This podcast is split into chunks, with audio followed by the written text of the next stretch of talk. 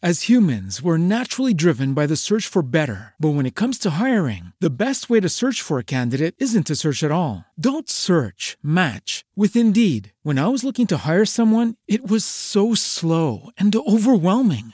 I wish I had used Indeed. If you need to hire, you need Indeed. Indeed is your matching and hiring platform, with over 350 million global monthly visitors according to Indeed data, and a matching engine that helps you find quality candidates fast. Ditch the busy work. Use Indeed for scheduling, screening, and messaging so you can connect with candidates faster. And Indeed doesn't just help you hire faster. 93% of employers agree Indeed delivers the highest quality matches compared to other job sites, according to a recent Indeed survey. And listeners of this show will get a $75 sponsored job credit to get your jobs more visibility at Indeed.com/podcast. That's Indeed.com/podcast. Terms and conditions apply.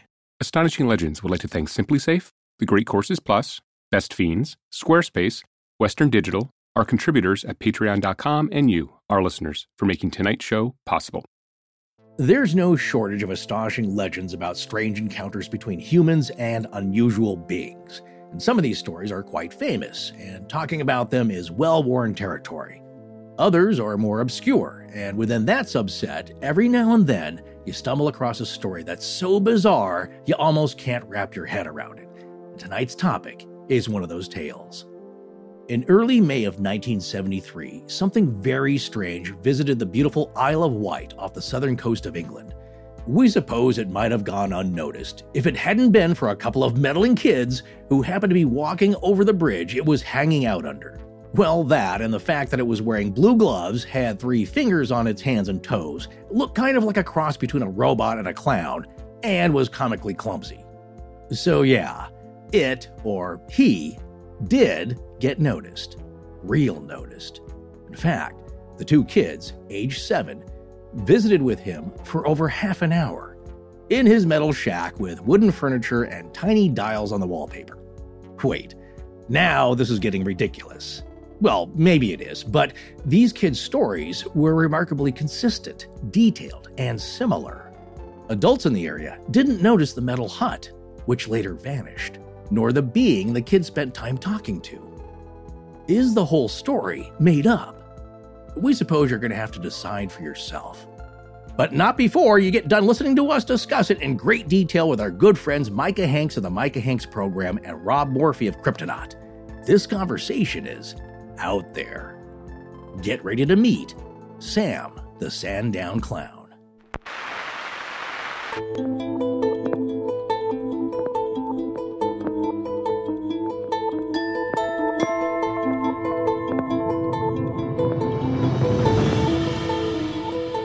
Welcome back to Astonishing Legends. I'm Scott Philbrook, and this is Forrest Burgess. Hello, and I am all colors Sam. Sam the Sandown Clown to 7-year-old Faye and her unnamed friend, 1973. Join us tonight for a spirited roundtable discussion on one of the strangest encounters with a being of unknown origin we've ever heard.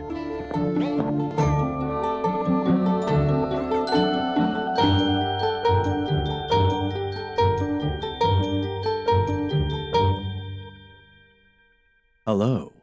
And we're back with All Colors Astonishing Legends. Okay, you're just making it weirder and weirder. Sure. Although I don't know if it can get any weirder, the Sandown Clown story. No, but I desperately wish there was some audio recording, something, a Play School Fisher-Price a toy recorder of his voice. Yeah. It's just beyond rational experience. And it's something I would like to experience. Please. Plus, he sounds friendly. He does sound friendly. Well, we got a very fun show tonight. I wanted to touch on a few things here real quick before we dive in. The first thing I want to do is thank Rich Haddam again for spending so much time with us the last 2 episodes. There's nobody else that could have done that for us. Rich, we're so grateful. Keep an eye on your mailbox because we are sending you a sticker. Absolutely free. You should be getting it in the next few days. Oh, it's not a sticker for the show. No, it's just one I found in junk mail. I think it's AAA. It's one of my son's little gold stars from his teacher. Well, there you go. But you'll be getting that soon. And I'm sure we'll see you again soon on the interwebs. I also want to add that in the Q&A episode, when I made that joke about Lore and Henry Plummer, all that was. It was just a joke. I want everyone to know there's no beef between us and Lore. It's a great show. And the podcasting world particularly Our genre is better for it being out there. It's also my favorite show to recommend to people who think we're too long. But the truth is you can't be in a paranormal and unexplained world without covering some of the same ground. This goes for legends of all kinds. We're all going to cover something someone else did at some point. It's just the nature of this cryptid beast. What sets us all apart from each other is the approaches we take. Well, that's true. A lot of our contemporaries are all going to cover the same topics, the greatest hits of the paranormal world, even though there's a seemingly endless amount of strange things to talk about. The bigger stories are going to be covered by the same shows. And what you just said is the perfect opening statement for tonight's show, because you believe it's the most blatantly ripped off topic that we've ever done. We're stealing this one so hard. We even brought along the podcaster who did it before us, Rob Morphy of the Kryptonaut podcast. Yes, we did. But wait a second now. We brought Rob along, so he's just rediscussing it. We're doing it without his knowledge. Rediscussing. And bringing it on it later. Yeah, we're bringing him in for another discussion, which is what we always do anyway amongst ourselves. So that's what you're getting tonight. It's a friendly discussion, a different take on it. We have different things to bring to the table, as I will say in the show. And we're so glad that Rob said yes to this. And the first thing we want to do is thank him for joining us tonight. Kryptonaut is an outstandingly entertaining show. And while we definitely do cover the same common ground from time to time, their approach is a lot funnier than ours. And saltier. That's true. Big shout out to Chris Carnacelli and Mark Storrs over there for letting us borrow Rob tonight. Yes, and the very next thing we want to do is welcome Micah Hanks back to the show. Micah and Rob are both powerhouse researchers in this field. Micah has 4 podcasts out now, which you'll hear about tonight, including the Micah Hanks Program, Middle Theory, the 7 Ages Audio Journal, and most recently Sasquatch Tracks, which he co-hosts with Smokey Waddell and Jeff Smith. Holy mackerel, is that one good. I tell you what, if we were producing 4 separate podcasts, I'd be in a straitjacket. I don't know how he does it. By the way, it's Forrest, I don't know if you heard it. It's thundering like crazy here. So yeah, that's kind of cool, but it means we have to get things in one take here. But yes, you and me both, brother. If we had to do 4 separate shows, we'd lose our minds. So what we do is jam the length of 4 separate podcasts into one episode. You get your money's worth, which is free. Yeah. So that couldn't be more true. This one's going to be a blast. And of course, long-winded, mostly due to me. So let's kick it off. This is a very fun roundtable. This is something I've been looking forward to for a while here. We're welcoming back Micah Hanks and also welcoming Rob Morphy onto the show tonight for this really bizarre topic that we've got in store. And before we get into it, though, I did just want to do a little bit of quick background on Morphy, who we've mentioned on the show a ton of times over the years, actually. He hosts a show along with Mark Storrs and Chris Carnacelli. Is Carnacelli or Carnacelli? Carnacelli. He says it so fast in your opening. I'm like, he's like, Carnacelli. Okay. No, it's definitely Americanized. Yes. But they host the perennial paranormal favorite show, the Kryptonaut podcast, which is just a really outstanding show. We are all into a lot of the similar topics. And the thing I wanted to tell you, Rob, and you can tell Mark and Chris this, is that in my mind, when we were conceiving Astonishing Legends, I wanted it to be like Kryptonaut, and somehow it derailed into a ditch of bottomless research. Yes. So it's great to have you on the show. Thank you so much for coming on. The other thing we're just going to go ahead and lean into this is that you guys already covered this, and the structure's very similarly. We were joking around a minute ago that we were just going to do a little lead in and then just play the Kryptonaut show. Right. It's so much easier than doing your own research, we found. Oh, every time. And a lot more satisfying for everyone involved. We also want to welcome back Micah Hanks, who has been on the show in the past and also recently was a story producer for our Kira Object episodes, which also leaned heavily on Rob Morphy. So we're like, it's great to have both these guys on the show. Thank you guys for taking the time to come on today. Micah has 4 podcasts right now: Middle Theory, the Micah Hanks Program, 7 Ages Audio Journal, and the new one we mentioned a few minutes ago, Sasquatch Tracks. So everyone here is pretty prolific in the podcasting arena, but also these guys are both top flight researchers and smarter than I am. So it's glad, I won't say Forrest because he doesn't like me to talk about his intelligence. No, he doesn't like to acknowledge me, my shortcomings, but now everyone else here is so much more prolific when we actually think about it, doing multiple shows where we have a lot of trouble just doing the one. Really, when we hear of a topic that is just so strange, we figured why not put our own spin on it? but of course include these guys with it, because everyone's got a different viewpoint. They're all bringing something different and profound to the table. That's why it's great. We thought let's get everybody talking about this thing and just see how many perspectives on something that is just illogical at the base of it, but also fun and a little bit heartbreaking in a sense. It's got a lot of emotion to it too. It's not just a freak out encounter. And on that note, let's get into it. We are tonight going to be talking about Sam, the Sandown Clown. I can't, it's just like his name. It's a sad little name, Sam. Well, Sam, the Sandown Clown. And when you hear his sad Under the Bridge story, it's really something. And I don't know, Rob, how did you initially stumble across, you guys are really good, like us, you love really obscure stuff that maybe people haven't heard of. How did you first come across this? Yeah, wasn't it a listener of yours in England that tipped you off to the story? Absolutely. We have a lot of great listeners, and I'm going to be kicking myself as much as I can, being a non-acrobat, by not remembering his name. He's awesome. I believe it's Tom, but...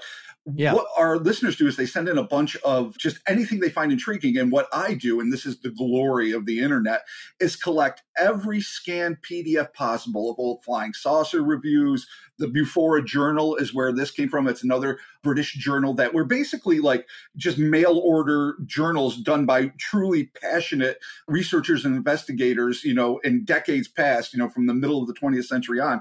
So this one in particular was a BUFORA journal that was sent to us from one of our listeners. And he's a college student that said, this is just crazy. You should check it out. And I did. And on the cover of it, you actually see a picture of this entity, which, like you were saying, is beyond bat guano weird. It is one of the most unique apparitions in paranormal history, be it ufological or whatever. So I read the original article, and then I did as much research as I could, and I was just instantly fascinated by it. And this is the kind of thing that I always gravitated towards, be it, you know, in my own writing or whatever. It's just the weirdest of the weird. And this, like with very few other cases, takes the cake for maximum strangeness. Yeah, it really does. Honestly, for me, and anybody who listens to our show knows this, maximum strangeness for me is Skinwalker Ranch. This story is weirder than anything that happened at Skinwalker Ranch. Well, yeah, and personified, really yeah. And I've said this before on our show, when you get such strange stories, it can just be a weird sighting with really nothing to hold on to as far as context or deeper meaning. The stories that I love the most are ones that I believe leave little clues, possibly about what's really going on out there in ways that maybe we can't understand, but there are little insights into this. And this story has that because there was communication between the witnesses and this thing, which is referred to as a he in the BUFORA journal, because it seemed to have, at least I think towards the kids' eyes, a male presence or a persona. And the things that it said, I think, gives some insight into trying to explain itself of what it is, because of course the kids wanted to know, but also when you look at what they saw and what they observed, even from their childlike perspective, it gives us possibly some clues as to just what kind of strangeness is out there. Before we get into the story, what we're going to do is we're going to actually read the story in segments from the BUFORA Journal, because it really just, it can't be beat in terms of narrative structure. It's quite enjoyable. But before we do that, let's talk about when and where this happened and who it involved. Forrest? Well, the area where this incident occurred is on the Isle of Wight, near Lake Common in the town of Sandown. And the Isle of Wight, many people have heard of, but it's just south of the island nation of England. So it's just off its south coast. And the most prominent towns north of that would be Portsmouth and Southampton. Also adjacent to this incident and included in the property of the event is what is now called the Shanklin and Sandown Golf Club course. So it's a golf course that was in use at the time. Also nearby is the Isle of Wight / Sandown Airport, which I believe at the time was used very little, but still operational. It seems to be operational today if you look at the Google Maps photos. At that time, I don't think it was used very much. And near also where the kids were venturing was a swampy marsh that was adjacent to these areas that they had to get to further the experience. And the date would be May of 1973. Yeah. It was a Tuesday in early May, which would have made May 1st was a Tuesday. It might have been the 8th.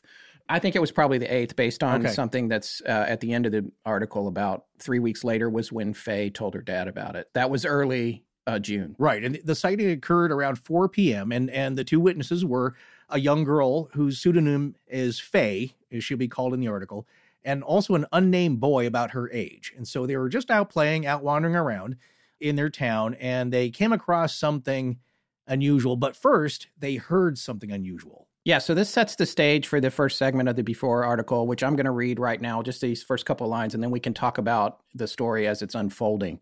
This is directly read from Oliver's article. Faye, or so we shall call her, was near Lake Common, Sandown, on a Tuesday afternoon about 4 o'clock with a boy about her own age when they both heard a weird wailing noise, not unlike an ambulance siren. They followed it across the golf links and through a hedge leading to a swampy meadow adjacent to little-used Sandown Airport, and the noise ceased. As they were crossing a wooden footbridge over a narrow brook, a blue-gloved hand appeared from under the bridge, and a strange figure emerged. The figure fumbled with a book, dropped it in the water, then splashed about to retrieve it. The two then watched the figure enter a metallic hut similar to those used on building sites, except that it had no windows. It moved along, not the hut, but the creature. It moved along with a strange hopping motion with knees raised high. That's the first place I want to stop. Again, Faye is a pseudonym for the little girl. I wish to God we could track this person down for real. She's probably still around, still with us, I would hope. I'm only just a little bit older than her, so hopefully she's still over there somewhere. But sorry, you know what'll happen though, Scott, is that about 4 months from now, we'll get an email saying like, I know who Faye is. Yeah, that would be awesome. And we'll have already done the show, but boy, I hope that happens. Just location-wise, another thing that I wanted to point out about the location is the Isle of Wight is on the English Channel. It's north of France. It's about 90 miles or 140 kilometers north of France, right across Normandy, actually, is right across there. And it had a population in 2011 of about 5,000 people. I don't know what it was in the 70s. And to your point, Forrest, about where this happened, you can find that airport pretty easily on Google Earth. It's right there. So is the golf course. And based on the descriptions and where you see the houses are today, I'm thinking maybe they were where those homes were and they moved between the golf course and the airport. They would have gone kind of due west. And I found a couple of brooks that might have been the brook that they went over the footbridge. But it's hard to see them because trees are growing, so any footbridge might be gone by now. But the satellite imagery on Google Earth goes all the way back to 1945, and you can still see the airstrip in 45. And the homes, not a lot has changed. There's more houses, but the footprint of the developed area hasn't changed much. So you can sort of narrow it down. I feel like if we went there, we might be able to figure out where they were, which I would love to do. But...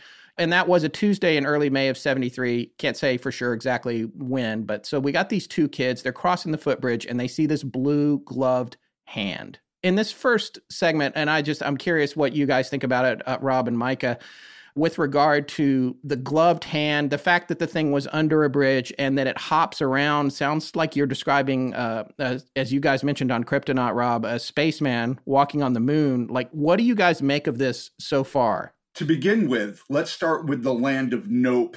That is a monstrous three-fingered clown coming up from under a bridge, troll-like and antic-filled. What's fascinating about this, I mean, besides the fact that you have this anomalous entity, which we'll be getting into the craziness of its description soon enough, but it's basically doing a Buster Keaton / Harold Lloyd bit, fumbling with a book, like almost like something you would do to make, kids laugh, to put them at ease. Now, to what end, we can only speculate. But it starts off with one of the most terrifying, pre-Stephen King's It images. Like, I think it happened 13 years previous. Yeah, that's what you guys said on your episode. Yeah. And kids aren't necessarily having the same stigma of clowns back then that they would certainly have post the mid-'80s. But to me, it's just like this horrifying yet antic-filled introduction to this absolutely bizarre being. And it only gets stranger from there. It's almost apropos that it's so contradictory in terms of, I think as a child, I would have been both terribly intrigued and utterly horrified.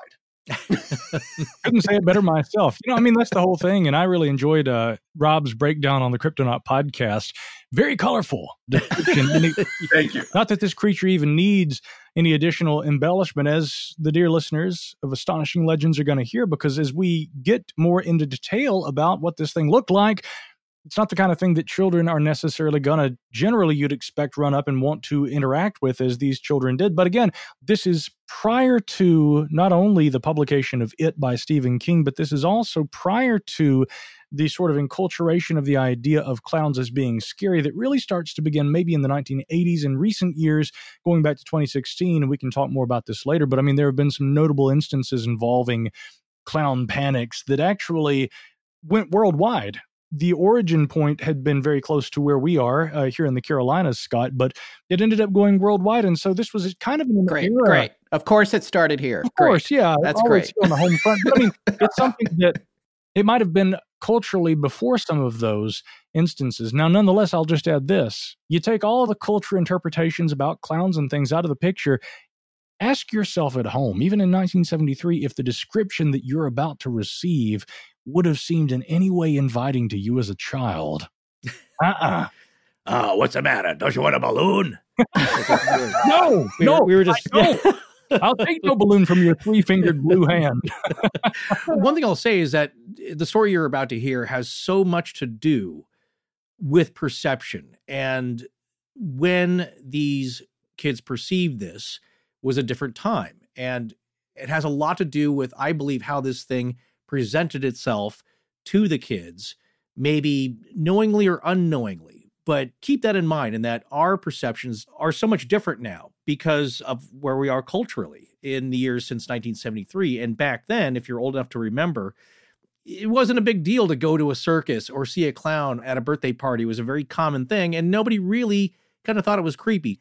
Personally, as a kid, I didn't find them all that funny, but they were pleasant. They were enjoyable. They were part of the experience. And is that what this thing is trying to do in presenting this form, or is that something the kids could understand? So as we pick up here again, just keep that in mind. Again, if this was a culturally different time and how we view creatures that would appear like this. All right, so coming back to our story, this is another part, and the reason I broke this at this particular section because it amused me is like they then observed it going into the hut, and then the very next line of the story is, the children wandered off. The children, they're like, they saw this thing, came out from under the bridge, it's fumbling with the book, it goes in the hut, and they're like, we're wandering off. They wandered off. So that's what it says here. The children wandered off and were over 50 yards away when the figure, which from now on will be referred to as he, reappeared carrying a black knobbed microphone with a white flex attached.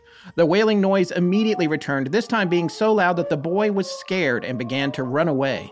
The noise ceased, and he spoke into the microphone, and although so far the children could hear his voice as clearly as though he were right near them. Sorry, it's a little bit of a typo there. So he was far away. And this is what he said. "Hello, are you still there?"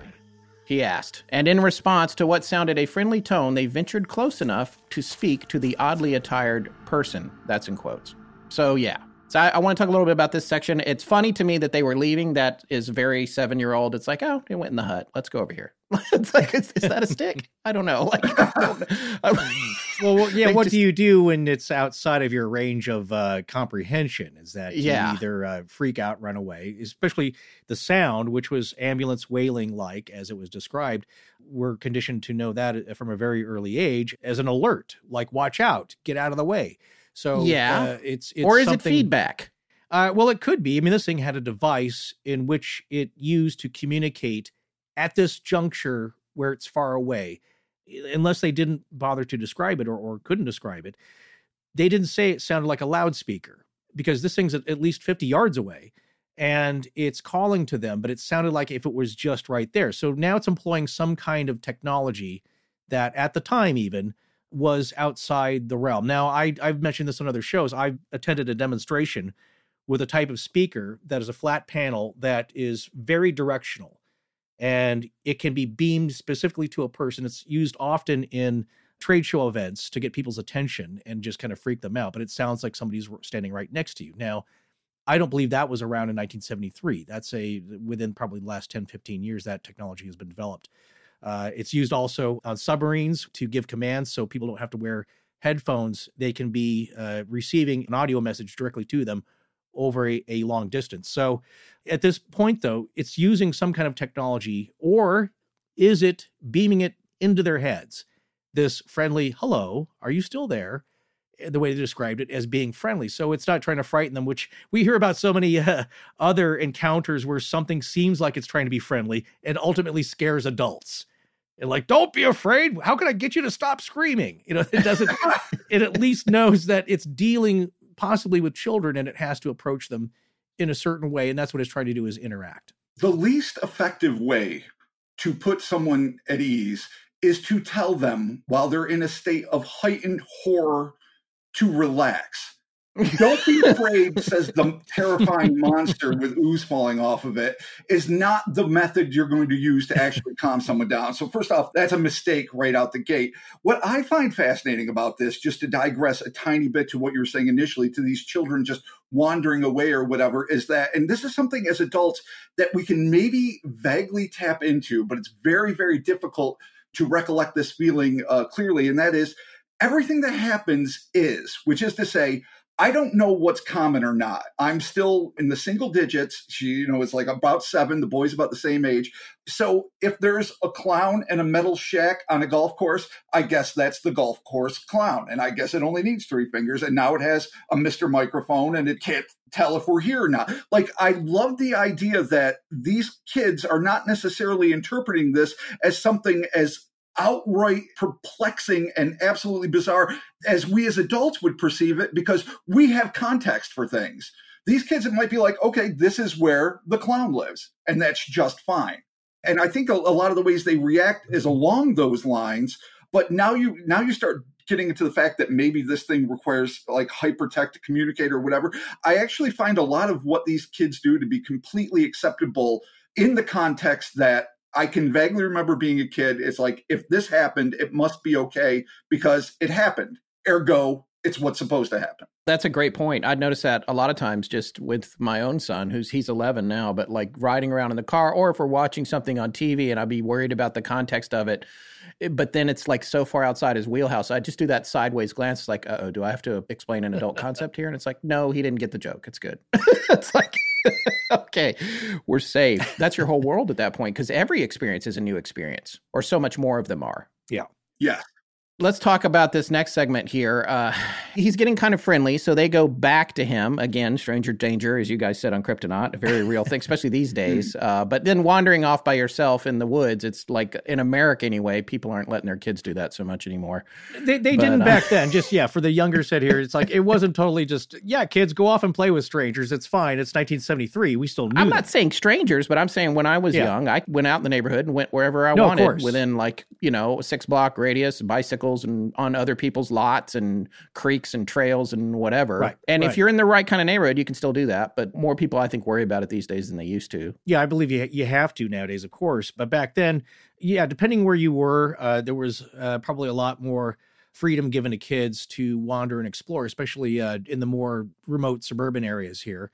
Yeah. And as long as you were back at a certain time, you were given some freedom. And you were told about these kind of dangers, not to go off with strangers. Certainly when I was growing up, stranger danger was a thing. It probably didn't have that moniker. It was just, don't talk to strangers and beware of adults giving you candy. So you were aware of these things, but also you probably had more trust, which is, if you're trying to wonder now why these kids would do this, at least go entertain this idea at all, is that back then there was probably a lot more trust, especially for people living in areas which didn't see much crime. You know, in 1973, England, you would have to think that, you know, a golf course community there on a little island south of, you know, mainland England would have to be a slightly different cultural context in that era, right? A lot more approachability, a lot more trust, you know, kids staying out and playing. This was a while back. And again, you know, things have changed societally since that time. Yeah, that's a good point. As humans, we're naturally driven by the search for better. But when it comes to hiring, the best way to search for a candidate isn't to search at all. Don't search, match with Indeed. When I was looking to hire someone, it was so slow and overwhelming. I wish I had used Indeed. If you need to hire, you need Indeed. Indeed is your matching and hiring platform, with over 350 million global monthly visitors according to Indeed data, and a matching engine that helps you find quality candidates fast. Ditch the busy work. Use Indeed for scheduling, screening, and messaging so you can connect with candidates faster. And Indeed doesn't just help you hire faster. 93% of employers agree Indeed delivers the highest quality matches compared to other job sites, according to a recent Indeed survey. And listeners of this show will get a $75 sponsored job credit to get your jobs more visibility at Indeed.com/podcast. That's Indeed.com/podcast. Terms and conditions apply. Join us today during the Jeep Celebration event. Right now, get 20% below MSRP for an average of $15,178 under MSRP on the purchase of a 2023 Jeep Grand Cherokee Overland 4xE or Summit 4xE. Not compatible with lease offers or with any other consumer incentive offers. $15,178 average based on 20% below average MSRP from all 2023 Grand Cherokee Overland 4xE and Summit 4xE models in dealer stock. Residency restrictions apply. Take retail delivery from dealer stock by 4/1. Jeep is a registered trademark. Hi, I'm Vili, and you're listening to Astonishing Legends with Scott Philbrook and Forrest Burgess. Now back to the show. He was nearly 7 feet tall and had no neck, for his head appeared to be wedged straight onto his shoulders. He wore a yellow pointed hat, which interlocked with the red collar of a green tunic. A round black knob was affixed to the top of his hat, and wooden antennae were attached on either side. His face had a triangular markings for eyes, a brown square of a nose, and motionless yellow lips. Other round markings were on his paper-white cheeks, and a fringe of red hair fell onto his forehead. Wooden slats protruded from his sleeves and from below his white trousers. His first communication was in writing. He wrote in a notebook in a large hand, "Hello, and I am, all colors, Sam." The boy was hesitant, but Faye read each word as it was pointed to. This was necessary as the words were not laid out in conventional sequence. The thing that's, I mean, there's a lot in here to unpack, I guess, as everybody uses the word unpack these days, but man, this thing is chock-a-block with the triangular eyes, the mouth that doesn't move. Hello, I am all colors, Sam. Okay, on that point, before I forget, I just made a note here. Those key words here, tunic, red and green, the collar attached to the tunic, and all colors. You know what that reminds me of? The Pied Piper. Oh, yeah. The multicolors. Yeah, we just covered this a few months ago. Yeah, and just that medieval description of him in a two-colored or brightly colored tunic of some kind. That's a really good point, Forrest. And what's he doing here? He's leading children off. Jacques Vallée would love that, multi-generational context. And that's fascinating. That would never even occur to me, but this idea that it is reminiscent of something, so far locked in the past, but basically doing the same thing, like you're saying, tempting these children to come near it and having similarities, though bizarrely, like it would have been described differently. Like what's described as clothes in one context looks like a carved, gigantic marionette with wooden parts, or at least what a child perceives to be wooden parts, and an immobile face. It's fascinating when you look at it in a deeper context than just what was going on at that moment in the early 70s on the Isle of Wight. Yeah, and on top of that, I mean, Forrest, with your Pied Piper reference, the fact that they're drawn to it by a siren-like sound of some kind, and I'm using siren literally and figuratively there in terms of however they were describing it, maybe it was a musical tone, that aligns with the Pied Piper as well. Yeah. Right, it was audio sound that was drawing them, and of course the Piper has been described as playing something that was so enchanting they could not help but follow him and dance and sing along. But in this description here, what Rob just pointed out, you've got elements that are known throughout the ages, some parts being wooden, which you would not necessarily ascribe to a future or alien creature of advanced technology. But then you wonder if this exact thing, if it was Sam who was there in Germany in the Middle Ages appearing to children, would they have described him the same way? Or is that how they would have seen him as, we know what a tunic looks like. He's got a yellow pointed hat. He looks clownish or like a Pied Piper, in that there's multicolors here, meaning to attract in some way. Is that what's going on? And the other thing is about the communication. It knows words, but it really can't put them in the right order. or the words written down were out of order. It has to point to, like a see and say, how it's trying to communicate with these kids.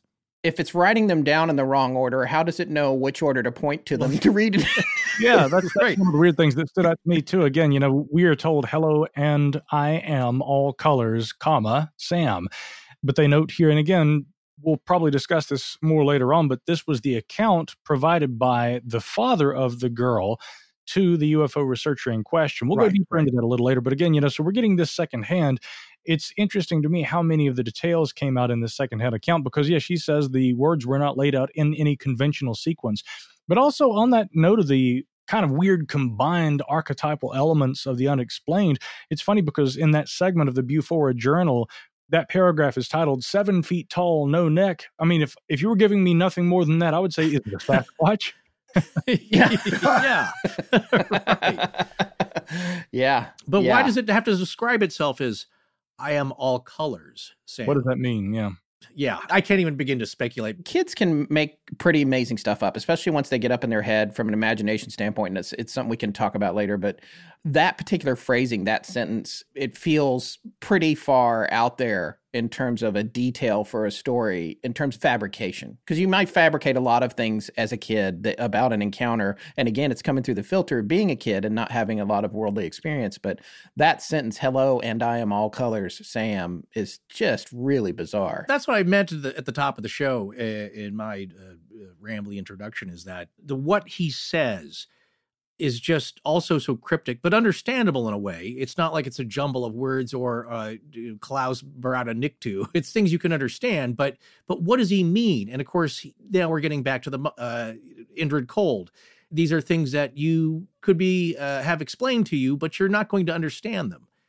And then also he's dealing with a 7-year-old child. So, but why is that important to introduce yourself? Does he mean I am representative of all races, colors, creeds? What does he mean by colors? And what is he trying to convey to the kids if this is just the most basic communication? So again, the first fascinating interchange here. It seems like what he's saying is deeply symbolic, but that is also a very human picadillo to want to look deeper into things. But what I find interesting about this is where it goes divergent from so many other ostensibly extraterrestrial encounters, in that it is not a telepathic communication. It is not like the standard set of protocols. It is writing in big letters in a book and then being aware that somehow what was written was not quite in the right way. So it almost seems like child-to-child communication to me in some ways, which is a grand speculation, I admit. What I'm most intrigued by is how this differentiates itself from many, many other accounts of how extraterrestrials allegedly attempt to communicate to human beings. Micah, what do you make of the wooden antennae? As Rob said in his podcast, which I thought was a really funny joke, it's like, yeah, that's what you want to go to when you're using a transmitter, right? It's like, exactly. Well, they obviously aren't as functional, perhaps, as they are aesthetic. I would say this must have been a 1973 accessory on part of our strange Sandown clown. But then again, that's just speculation. Right, right. The children ventured closer and discovered that the creature could talk without the aid of a microphone, though his lips did not move and speech was unclear, rather like that of a person who does not open his mouth properly. He asked the children about themselves, so they ventured to ask questions too. They asked about his clothes, which were all ripped, and he told them he had only one set, so he could only wear those. Because of his strange white features, they asked if he was really a man. The answer was a chuckled no. They also asked if he was a ghost. The vague reply was, well, not really, but I am in an odd sort of way. What are you then? They continued, but only obtained the answer, you know, with no further explanation. He also said he had no name. There were others like himself, though, and he drew a rough sketch of one of them. He also confided that he was frightened of people and scared they might hurt him. Apparently, if attacked, he would not fight back. That's one of the sadder parts of the whole. I know. Oh, my God. Yeah. He's a 7-foot-tall interdimensional Oliver Twist with his tatty clothes and, please, sir, may I have some more? I mean, your heart goes out completely to this thing. Yeah, please don't hurt me. I'm afraid of you. And you know what teenagers would instantly do? Grab some sticks and beat that thing into a pulp like they did the traveling robot. Yeah. Did you remember that story? That was just from a year or two ago. Totally. I don't. What happened? I can't remember what corporation had built this thing. And it sounds by the not knowing exactly how brutal American culture can be, like from a foreign nation. It's like, we're going to send this friendly robot out. And it's supposed to be a hitchhiking robot. So maybe people will pick it up and travel with it. Yeah, here's the headline on CNN. Hitchbot, the hitchhiking robot, gets beheaded in Philadelphia. Yeah, I remember that. Okay. Well, yeah. August 4th, 2015. You're asking for that, I think, in this... in this culture nowadays, but also out of that's people's first primal reaction is to react out of fear and then violence, because you think like, I don't know what this is, I must kill it. So this thing obviously knows that, or it's got a sense of that. So he's frightened of adults. Now he's not frightened of children because of course he must understand or seemingly understand human culture and human nature at this point. And that's why he feels that he can approach children and maybe deliver a message to them, because it's something that children would understand, and if not understand, accept, and not react immediately with, we must burn it with fire. You know, pitchfork and torches, mob reaction. But I got to state, just as being a devil's advocate, it is also a really good way to make yourself seem vulnerable and therefore more endearing if you are some kind of predatorial entity that is trying to get these other creatures to align themselves with you. So while my heart goes out and I'm madly empathetic, and every ounce of me that grew up loving the Twilight Zone knows you don't judge a book by its cover. You know, it's the thing that's the most hideous looking might be the most helpful. There's that other part of me that it still has that primal human sense of, but still it's what he's saying. Right. We don't really have any proof of that. Sure. Well, speaking of speech, going back to the top of the passage here, it now sounds like at least speech or sound, maybe much like a robot and not a biological creature that uses breath and flesh and tongue and lips to make words. Sound is coming out of it. Speech is coming out of it, but it doesn't open its mouth properly and it sounds a little muffled. So it's not precisely like a robot that we could build nowadays, which would have perfect audio coming out of it. But somehow it's able to do this, or maybe that, again, that's the perception of these children, is that it's garbled. They can understand that. And this thing is not speaking properly, like its mouth wasn't working properly.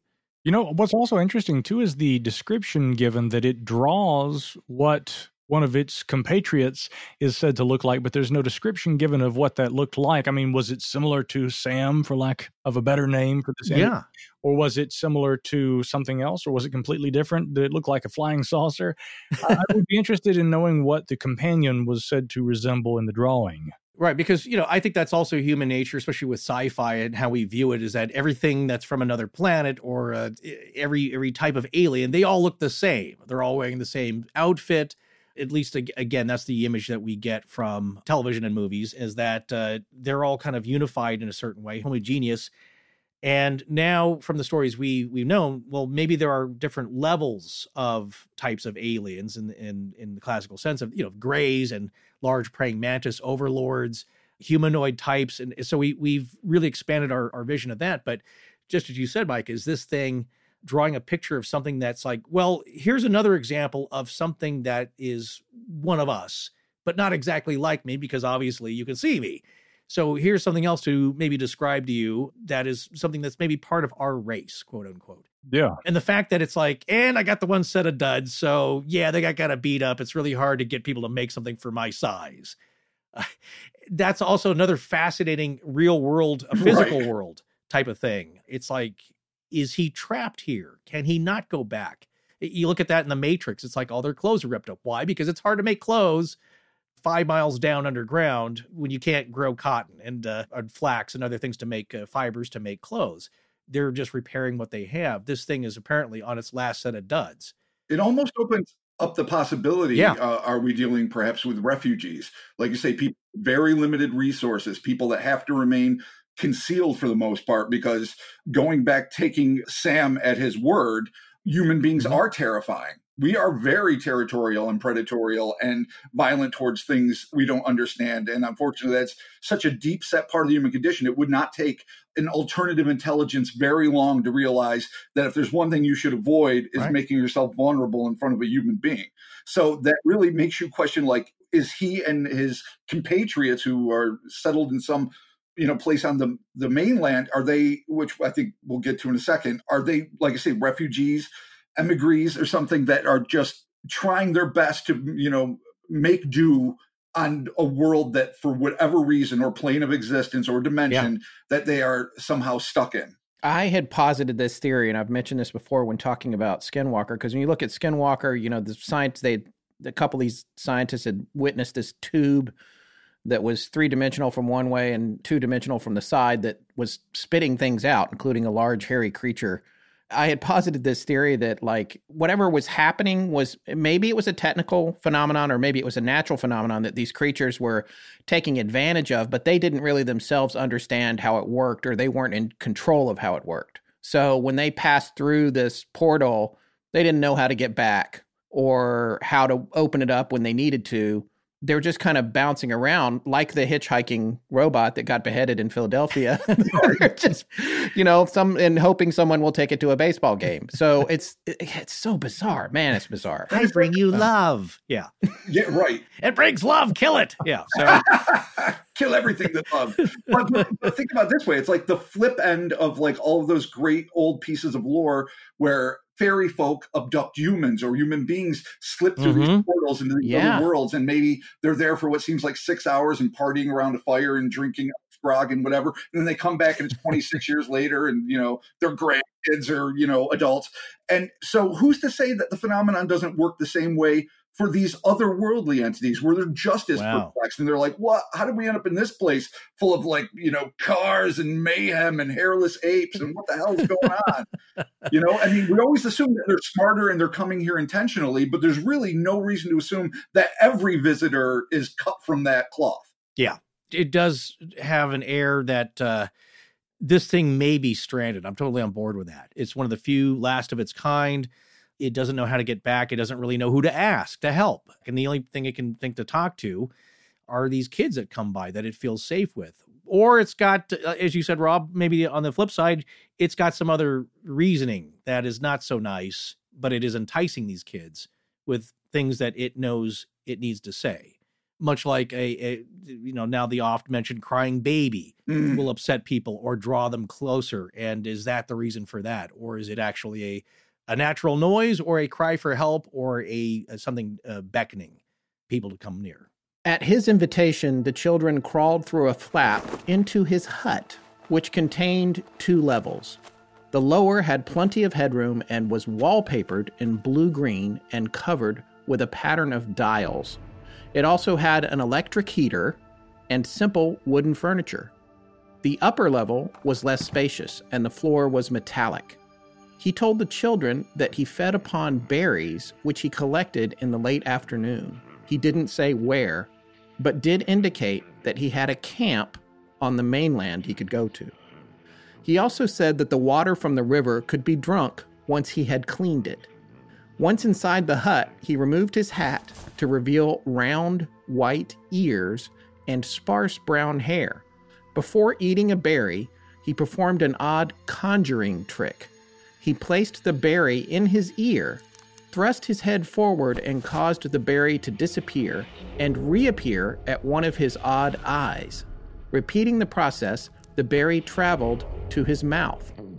And then parenthetically, Oliver writes, a possible explanation could be that he was wearing some kind of protective mask and analyzing the berry to check it wasn't poisonous. I like that one. Yeah. So, I mean, there's a lot of questions here. At no point do we see any flesh of this thing. It's because everything's covered, right? We've got the gloves, the wood, the head. Like, what is inside of Sam, the Sandown clown? What's in there, especially if berries are passing through his head? You know, there's a lot of things going on here in his house. He's got the wallpaper with the dials. Like, what is that? And again, I'm trying to think like a 7-year-old describing whatever they saw, an electric heater, which again, maybe the little boy or the little girl didn't know what it was, but it looked to them like an electric heater, wooden furniture. Also, he's purifying water. Maybe that was why he was under the bridge down in the creek, was collecting some water to drink. I don't know. A couple of things to consider here in referring to the previous passage is that this thing is now, from what it explains, when the kids ask it, are you a man? Are you something biological that we can understand? And he's like, again, going back to, I just love these replies, was, well, not really, but I am in an odd sort of way. And then I just love how this may have sounded to the kids. Well, what are you then? And he continued, well, you know. Like, well, no, we don't know. That's why we're asking. Like, why, what are you? But obviously, he's intimating that he is also on some level, maybe a spiritual being. I am in an odd sort of way. Does that mean he can travel between our physical plane and his realm, or that he's kind of in a liminal space where he exists in both? But obviously, he needs to drink water. He needs to eat berries. He's also implying that he can travel to the mainland of England. That's also interesting. If that's what he says, that he has a way to get to the mainland where maybe he gets more resources. But how does he get across that expanse of water between the island and mainland England?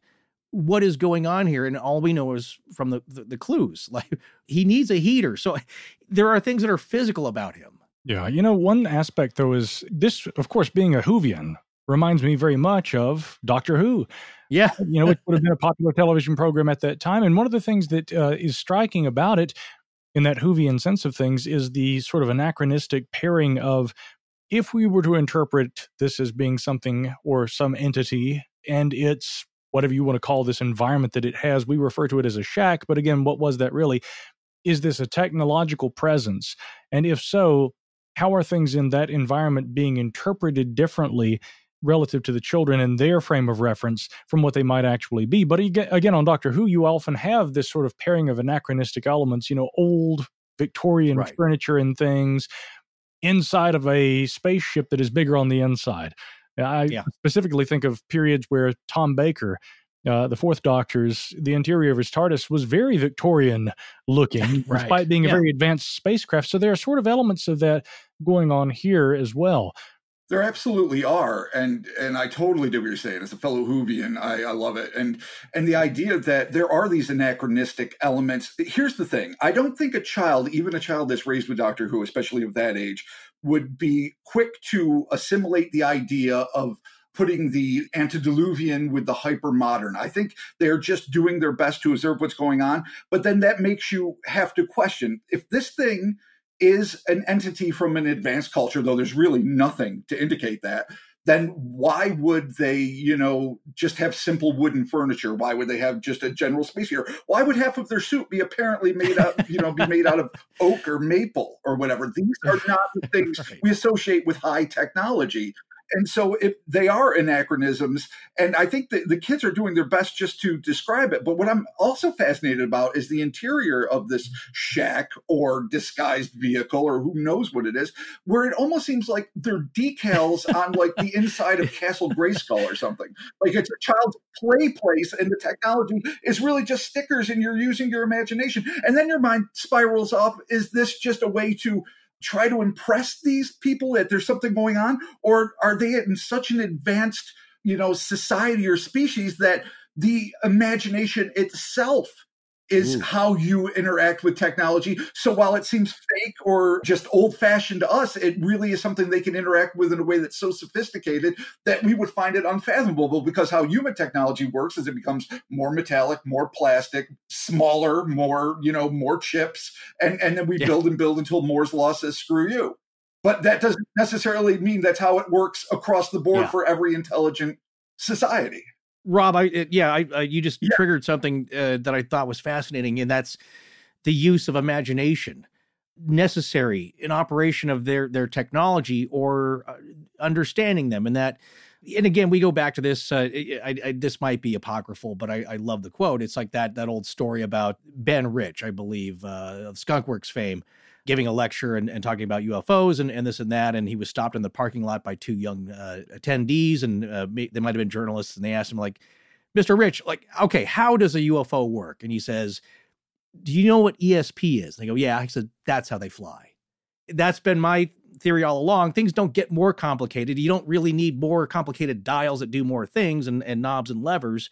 And certainly we've heard of that in some encounters of people being on supposedly on advanced ships. But really, I love the idea that what's needed more is your mind and your imagination to work these things. And that's how they communicate. And it's like a graphic user interface. When you go to turn a knob on your very expensive digital audio workstation on your screen, you're not actually turning a knob. It's a virtual knob. Is this whole world, are some of these representative things activating something that has a real effect, but it's not the interface that we would expect or become accustomed to. Micah, what are your thoughts on the surroundings and the types of technology that we're seeing here? Well, a couple of things that come to mind are the end of 2001, A Space Odyssey, right? Where the environment is made to look Victorian or, you know, some semblance of that, you know, this very classy kind of posh, but very earthly environment so that you are comfortable as the alien. And here's the weird thing. Everything about this, and again, is, you know, Rob has really kind of illustrated for us in his retellings of the story, both on the mic and in print. Nothing about this experience should necessarily be comforting or comfortable. The children do try to run away in a couple of instances, but that's mostly because they're hearing siren-like sounds and they're literal warning, danger, Will Robinson kind of instances. But, you know, nothing about the environment seems to frighten them.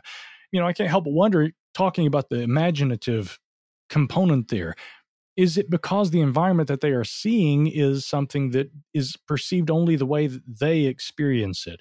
Is their recollection of what they saw their own personal experience? And that was maybe even something that was generated, that was like a user interface kind of generation on their part.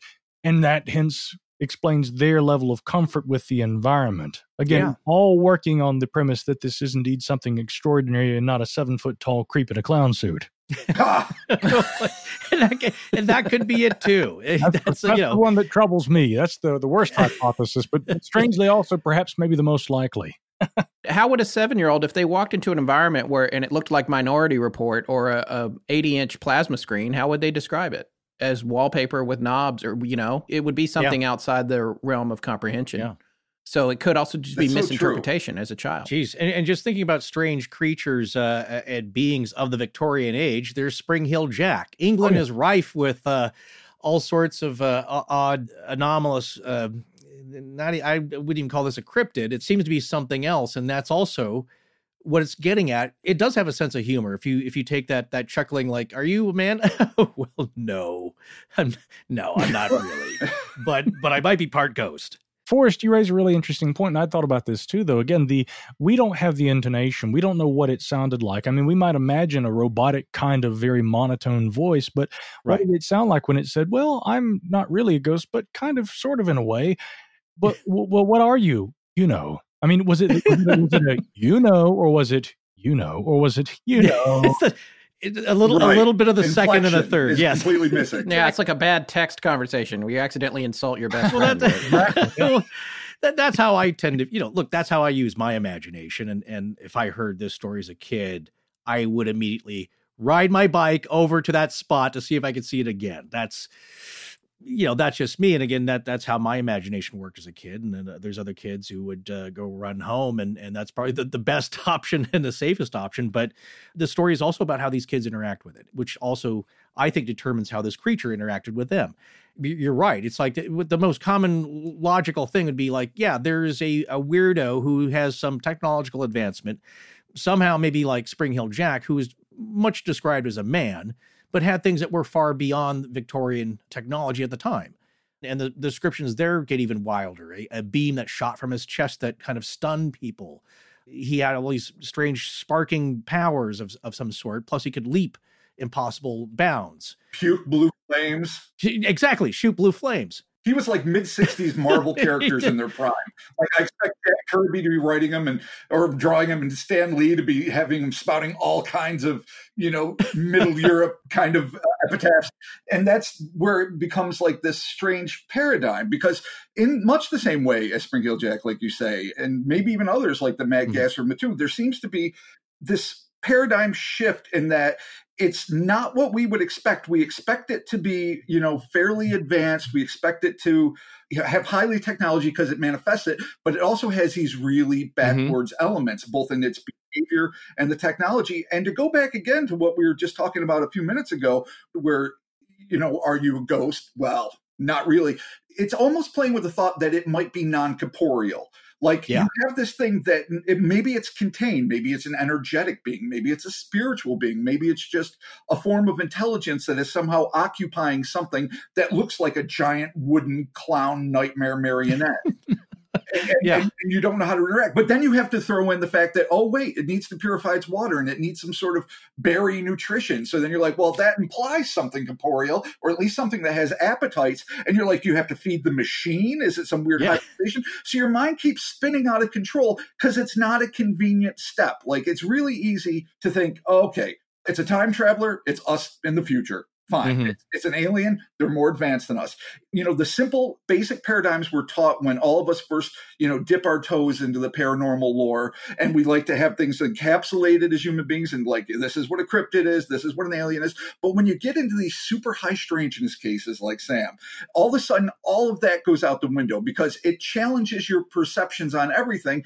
And then in the end, all you're really struggling with is this thing was trying to communicate with these kids.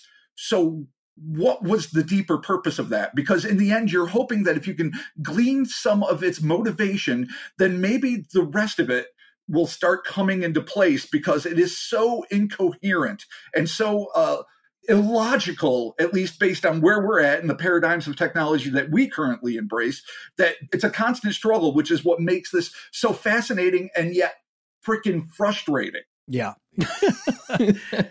Well, it's the thing with the mask, and that, again, maybe, like 70s sci-fi, and that what it's doing with the mask. I thought that was an interesting insight. Perhaps with some kind of filtering device or analyzing device that maybe like a robot would use to make sure that the berries could be ingested and were nourishing to this creature. But why does it need berries? Like you said, if it just, why didn't it have protein bars? I had those as a kid. Remember those little space food tubes, because that was a big thing when I was growing up. Absolutely. It's the predecessor of the granola bar. It's just that they all tasted the same. It was called astronaut food or whatever. It's just a tube of nutrient. Why is it, did it run out of those? Because like you said, it's trapped here. So it's got to analyze stuff. And obviously you can filter water, but going back to like what Scott was saying about Skinwalker Ranch. And it also just now reminded me when, you know, Rob, when you talk about like a spirit being of some kind or an elemental in some fashion, is that all these things need to feed. So I just got done wrapping up watching The Outsider, and as powerful as this kind of creature was, it needs to feed. The giant wolf beast, if it's still transitional, a human, and it's just in a kind of a black magic state, it still needs to eat. Everything needs to feed at some point. Everything needs energy. It's all got to keep operating. Nothing really is perpetual except for the robots that run on nuclear power in our sci-fi. So it's just another fascinating element that's, that grounds it to the world here that we know, that kids can kind of understand. And like I said, they know what berries are, and they can guess that these are knobs in the wallpaper. So there are a lot of identifying factors that tie it to our real world here. Oh, absolutely. And like you say, be it machine, even fantastical machines still require said nuclear energy, or biologic. You need some sort of sustenance. You need some sort of fuel. This is just the way physics and biology works, at least as far as we know. Now, there might be realms, subquantum realms, interdimensional realms, where the rules are completely different. And we're trying to ascribe to these things motivations they simply don't have, or needs they don't require. But that's okay, because we have to work within the limited framework we're given, as broad as that limited framework may be. And so by approaching it this way, we might be left with more questions, but at least it gives us a starting point. We can think, you know, again, what parts of it seem to be corporeal? What parts of it seem to be maybe spiritual or energetic or whatever. And like I say, just try to create a theory, because that's what we're monkeys that have hypotheses. That's the human's deal. What is going on with this, and you know, why it's not, like say, making itself more known or approaching scientists or seeking help, or why is it doing what it's doing, and why is it two kids on a golf course? Well, because if you've read any Stephen King novels, it's always two kids on a golf course. That's how they always start. One of them's not going to make it, probably. Yeah. And the other thing is that people have to band together to, it's only when we come together where we are at our worst in a lot of his stories, and also where we are able to figure things out and overcome them. As humans, we're naturally driven by the search for better. But when it comes to hiring, the best way to search for a candidate isn't to search at all. Don't search, match with Indeed. When I was looking to hire someone, it was so slow and overwhelming. I wish I had used Indeed. If you need to hire, you need Indeed. Indeed is your matching and hiring platform, with over 350 million global monthly visitors according to Indeed data, and a matching engine that helps you find quality candidates fast. Ditch the busy work. Use Indeed for scheduling, screening, and messaging so you can connect with candidates faster. And Indeed doesn't just help you hire faster. 93% of employers agree Indeed delivers the highest quality matches compared to other job sites, according to a recent Indeed survey. And listeners of this show will get a $75 sponsored job credit to get your jobs more visibility at Indeed.com/podcast. That's Indeed.com/podcast. Terms and conditions apply. With LinkedIn Jobs, we tap into a network of more than 1 billion professionals to help you find quality professionals quickly and easily for any role you need. Marketing wizards? Found them. Software engineers? Found. That project manager I could never seem to hire? And found. LinkedIn Jobs quickly matches your roles with candidates with the right skills and experience. In fact, 86% of small businesses get a qualified candidate within 24 hours. Post your first job for free and get started at linkedin.com/spoken. That's linkedin.com/spoken. Terms and conditions apply. Hello, everyone. I'm Zane Exactly, and this is Astonishing Legends. Let's get back to the show. The children talked to this strange being for half an hour or more. Then, after saying goodbye, they rushed across the golf links to tell the first man they met that they'd seen a ghost. He merely laughed, but the children were convinced of their experience and that the being was either a ghost or someone dressed up. So that's a short little piece there before we get into like the wrap-up from Norman Oliver, who wrote that for BUFORA. But I think that's interesting. The first thing that jumped out at me there was they spent 30 minutes with this thing. Like, yeah. What happened? What did they talk about? That is the source of so much frustration for me. I have nothing but the utmost respect for all of these investigators who came before. We stand on the shoulders of giants and legends. Some are obscure, some are well-known, but we owe like pretty much our fascination in this field and all of the information we get to them. But that having been said, one of the things that I try to do, and I'm sure all of you as well, I try to do the one thing that I'm infuriated by whenever I encounter a case like this, and suddenly you get, and the dialogue lasted for another half hour, and I won't bother to mention a word of what it was, because who would care? I pick brains so much so that when I talk to an eyewitness, we're either best friends or they will never return my calls again, because I want to get every just bit of minutia that might be a part of it in the hopes of putting it down historically so that the next generation can read it and find out. And this, I got to say, when I read the original BUFORA report before, we did our pod and I wrote my article, I was like, you cannot just say this. That is such a jerk move. That's exactly what I thought. What do you mean 30 minutes? Yeah, sir, you have exactly described our podcast. The excruciating minutia of every topic we cover, but a lot of it's just for our own record of sorts. And, the webpage for each episode is the same way. We put down every link that we could possibly come across because it should be documented. Absolutely. It should be documented. Again, that's something I've always liked about you guys, your podcast. And when I hear other people mention it, they always say the same thing. They're like, this show, they go deep. They have dug up stuff, and it goes beyond just podcasting for the sake of entertainment. Again, it is documenting the evidence. It is documenting the history. It is documenting the experience. And so, again, in the 1970s, the British UFO Research Association, maybe they weren't as interested. But if this report had come to me, I don't want to presume that they weren't as interested, but again, these days it seems that the standards of documentation have changed. And I think that one good evidence for that is the way that modern researchers, and I do a little of this myself, we like to go back and you guys do this actually a lot on your show. You find the original witnesses and you interview them and see if there's anything that was left out of the original narrative. Now, why do more researchers today seem to do that?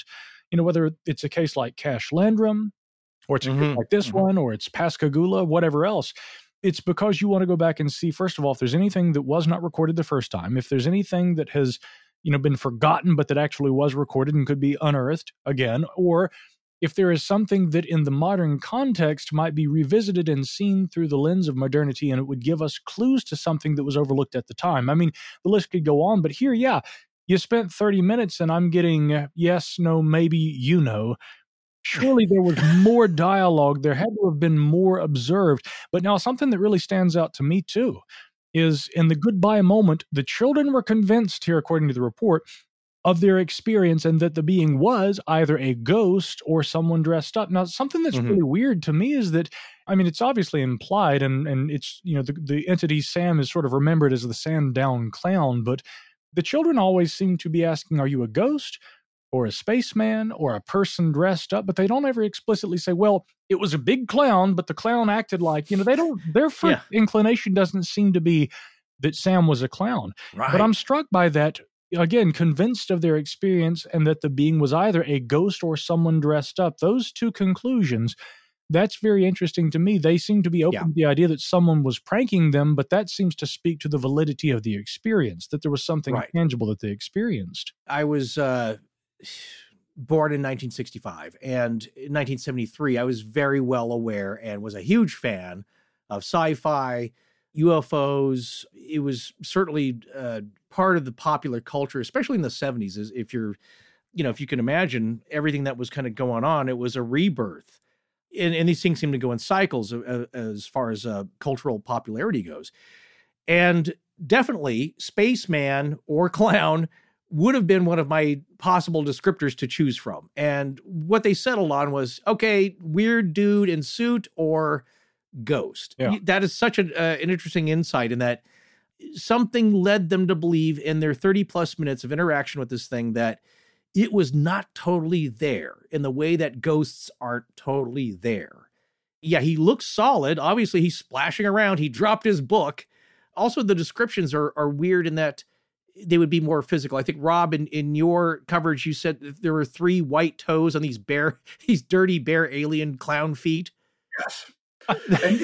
And so here's the thing, like there are all these tangibles. It is one of the most detailed, you know, descriptions of a, you know, apparently non-human intelligence that has come down the pike. But it makes me wonder if there were elements of the fantastic that just somehow got lost in translation, because much like you were saying, they seem to really be gravitating towards some sort of phantasmic sort of interpretation of what's going on. Like, yes, it could be a dude in this crazy suit, very tall dude or someone on stilts, but they want to, and this could be just their predisposition. This could be the culture in which they were raised in. This could be just their parents' belief systems. There's a lot of things that we don't know, unfortunately, that could help explain why they lean towards a paranormal explanation. But there's part of me that thinks, is there something, I mean, it never phases in and out or anything like that they describe. But one thing seems pretty clear, especially from the Barry incident, is that there weren't eyes behind the triangular holes. They didn't see lips or teeth moving behind, you know, the immobile mouth. And even though what we describe really seems to be mask-like, be it, you know, an environmental suit that somehow has this like anachronistic quality or just something that's purely aesthetic, but the way the kids describe it almost always seems to be as its face, not as something it wore over its face, but as its literal face. So there's something that makes your mind race. You know, we're all investigators and fascinated with the unknown. I'm not trying to speak for anyone but me, but I'm pretty sure you guys all feel engaged by it. The descriptions are so clearly specific as to, you know, these little patterns on its cheek and whatnot, but they're also so vague about whether or not it is an outfit or its flesh, and whether or not there is something more specter-like going on. I literally loathe reading in between the lines, because to me that is the antithesis of, you know, what we're doing. And, you know, I always call myself a crypto-historian and less a cryptozoologist, because to me it's about getting the facts down to the best of your ability. And to that end, I hate that this case makes me want to read between the lines and say, what is going on here? Did the skin move on the face? Is there something going on that made these kids really want to think that something truly supernatural was transpiring? Yeah. And Rob, let me just add too, at one point, the children, did they not remark how impressed they were at the fact that the mouth didn't seem to move when the thing was talking? Exactly. And now if they just thought it was a dead up mask, they would have said, and you know, we couldn't see anything moving behind the face plate or whatever. At least I'm thinking they would. So the fact that they're like, oh, it's talking, and much like a great ventriloquist, its lips aren't moving. But as anyone that, you know, sees the original illustration that graced the cover of the BUFORA journal that this first appeared in, or the illustration I did, you know, many years later, will see that these are not prototypical lips or features. It is geometric shapes that seem to be sort of like a wooden doll approximation of a clown. And yet the fact that, like you just said, Michael, that they're impressed that the lips weren't moving implies that there seemed to be something, at least to their perception, biological. Yeah, yeah. And, you know, again, another comparison might be that apart from being clown-like, it's almost, and I don't hear people actually make this comparison, but my lovely assistant and dear friend Lauren has, it's almost scarecrow-like, right? Like a scarecrow that you would see in a field, in the sense that the raggedy clothes, clown-like features, you know, being tall like this. So there's a scarecrow-esque kind of element too. Yeah. It, no matter how you shake it, this thing sounds like a great Halloween story. Yeah. You know, obviously your listeners will have had an opportunity to see this, you know, before we're talking about it, hopefully. And so it is so strange. I think it's a postscript interpretation, maybe by the initial investigators, that it's clown-like, because that does not seem to be, as Mike and you guys mentioned earlier, where the kids' interpretation was headed. Well, I want to read Norman Oliver's wrap-up to the BUFORA Journal entry here. And this will be and then we can get down to really breaking it down a little further. But here's the finish on this. Faye told her father of her experience some 3 weeks later on the 2nd of June, 1973. At first, he found the story quite unbelievable, but was amazed at the detailed account and Faye's certainty to its truth. She was quite upset when he suggested she'd made it up or invented it. Mr. Y, that's Faye's dad, as they called him in this, for whatever reason, they called him in this. Mr. Y saw the boy, but found him not easy to communicate with, though he did get a statement from him verifying that he'd seen it too. Apart from make-believe, other possibilities considered included a shared hallucination and a deliberate hoax by someone. There was such an extraordinary amount of detail, however, which would include the further point that the creature clearly had only 3 fingers on each blue-gloved hand and 3 toes on his bare white feet, making a deliberate hoax somewhat difficult. And indeed, why go to all that trouble? Mr. Y tells me that although bizarre, certain elements of the story rang true to him, and he also took account of the possibility of some connection with his own previous experiences, which we'll talk about in a minute. Summing up, he says, I get the impression that Faye was somehow taken into a bubble of alien reality created by this strange personage. He told them he had just made the hut. Also, Faye told me that while they were talking to this ghost, 2 workmen nearby were repairing a post. They paid no attention to the weird charade as though they could not see it. Oliver wraps up with, well, ghost, spaceman, imagination, hoax, or hallucination. Take your pick. Just a child's make-believe? Perhaps, but there are a number of unusual elements in the story, and it is very detailed. Remember, too, that quite a percentage of reports of sightings come from children. The Welsh flap is a case in point. In particular, the box-dropping incident and the humanoid report from Broadhaven School.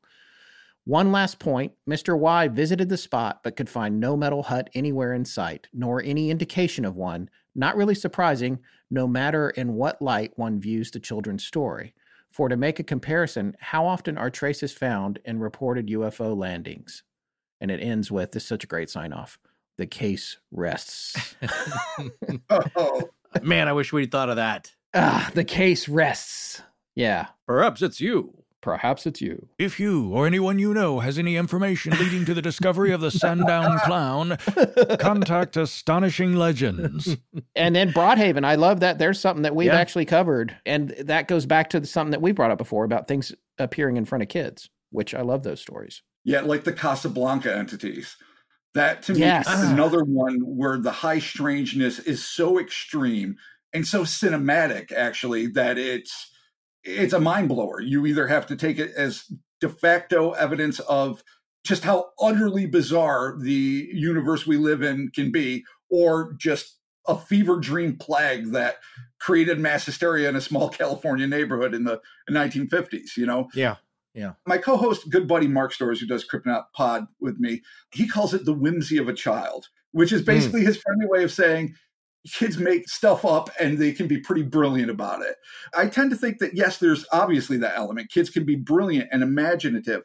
But in some of these cases, the one we're talking about today in particular, it seems like there isn't a lot of exaggeration there. It seems like there's not a lot of speculation either on the part specifically of Faye, though I grant that we are getting this secondhand through her father and we don't know anything from the boy's perspective. But it seems like it's just an accounting of the facts as she interpreted them, which to me lends at least a touch of veracity in that it doesn't seem to be a yarn that's spun. But that having been said, the idea of, again, I'm a concrete guy. I started off as a cryptozoology junkie. I love the monsters. I love the idea of things being corporeal and just a part of the natural fauna of our world that has not been academically described. But the more you study these different phenomenon, these disparate phenomenons, and the broader, you know, spectrum you go with it, you know, first I went to ufology and other things, the pattern most of us take, the more you begin to think that a lot of this, perhaps somewhat in a Jungian sense, but even in a more cut and dry sense, is perception-based, like you guys were saying earlier. And that this phenomenon might be real, bona fide, unverifiable, but God's honest truth, but done in such a way that it is a chemical or synaptic or electrical energetic interaction with the human mind that can manifest itself in maybe some physical ways, but not necessarily in ways that leave traces. And of course, if that's the case, not only is it science beyond, you know, to the point where Arthur C. Clarke would absolutely deem it magic, you know, as this famous quote was, indistinguishable from, you know, science far enough advanced is indistinguishable from. But that having been said, it makes it almost like we're either living in a world of infinite, joyous, ecstatic possibilities or a world of infinite Dante-esque terrors that can rain upon us given the whims of these superior intelligences at any given time. Both fascinating and horrifying, granted, but to me that's interesting, the idea that the kids saw it to grind it back down to the reality of the situation, but the handyman nearby did not. Yeah. Yeah. Rob, you remember the television show back in the day, Quantum Leap? Of course. I'm sure all you guys do. I mean, again. Oh, yeah. Again, I used to see him at the grocery store. Yeah. Scott Bakula.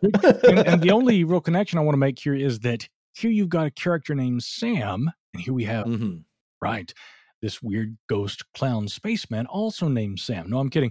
No, the connection being... He's gone back. Yeah. Yeah. But I mean, the kid, you know, kids were the ones who were able to see Sam on the Quantum Leap show for who he was. The premise being that, you know, the young mind hasn't been conditioned enough to reality that they aren't able to, you know, see a level of reality that adults, you know, it's beyond their perception. And being young and pure of heart, the children are still able to have that experience. Right. That really seems to be, I mean, that motif extends well beyond just the program Quantum Leap, but it certainly is implied here that these children are aware of something happening in the environment that nearby observers or would-be observers couldn't even perceive. I'm going to read you a little story here, just a short little thing here. This story is from October 1962. It's about a little boy who saw a man who, quote unquote, walks in the treetops, wears a silver hat, has 12 extra hands, and blows smoke from his ears, and jingles when he walks as if he had rings on his fingers and bells on his toes. That sounds pretty crazy, right? So that is a description of an episode of Andy Griffith called Mr. McBeavy, and this was a season opener. Apparently, they always opened with an Opie story where Opie was out in the woods by himself and he saw this guy. And that's the way he described him. But what he was a lineman. He was up on telephone poles and he had a silver hat and extra gloves and he blew some cigarette smoke into his hand and then made it look like it was coming out of his ear. And he went and told his dad all this stuff and Barney Fife or whatever. And they were like, "You're crazy. This is ridiculous." But that was Opie's perception of the lineman. See, that's a fascinating point. You know? So, but that's not a case of like made up buildings that disappeared or the other factors here. Like, I mean, and of course that's fictional, but it's I'm sure based on the experiences that the writers had with their own kids or like just a perception of like, what does this thing look like to this child? Right. And so that's what's really hard for us to know what actually happened because of all those filters, and we talked about it a while ago, Rob, you brought it up too, just about that for them, it's like there's every day is a bevy of new experiences, never before experienced things when you're a kid, especially at the age of 7. So of course, how do you bring that back to the adults? Well, I would say you then have to look, again, as a researcher, a kitchen counter psychologist, pay attention to the wording. How are these things described? And between Opie, and I'm sure the question is, you know, Mr. Opie, please put me in your movies when you're 40.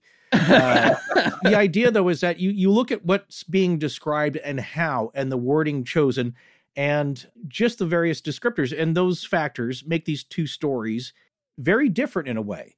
If you look at Opie, the way he describes it, it's like it's a man who walks in the treetops, and there's bells and jingles, and there's magical smoke. Not there is a tape recorder type device with a microphone and a cord, and just the level of detail in the this could be a child with a very active imagination and a future sci-fi writer, wherever Faye is now. And gosh, I hope that's the case. It would be fantastic. But Faye, we want to talk to you. If you're out there, yeah, we need to get to the bottom of this. Now, I want to point out something that is a bit of a tangent, but connects, in that it was a story that I heard on Adam and Matt from the Graveyard Tales, those boys over there, talking about the missing 411.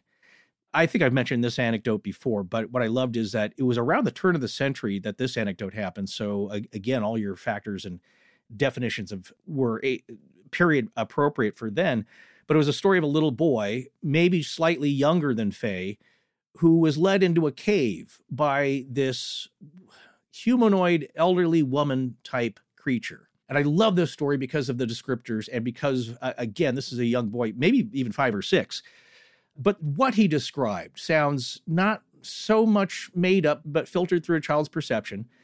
But just the fact that there's the gut feelings of any human, and especially of a child, and what you perceive to be a danger, and that this elderly woman was supposed to be his grandmother, but he knew it wasn't. This thing was like, I'm your grandmother. Like, no, you're not.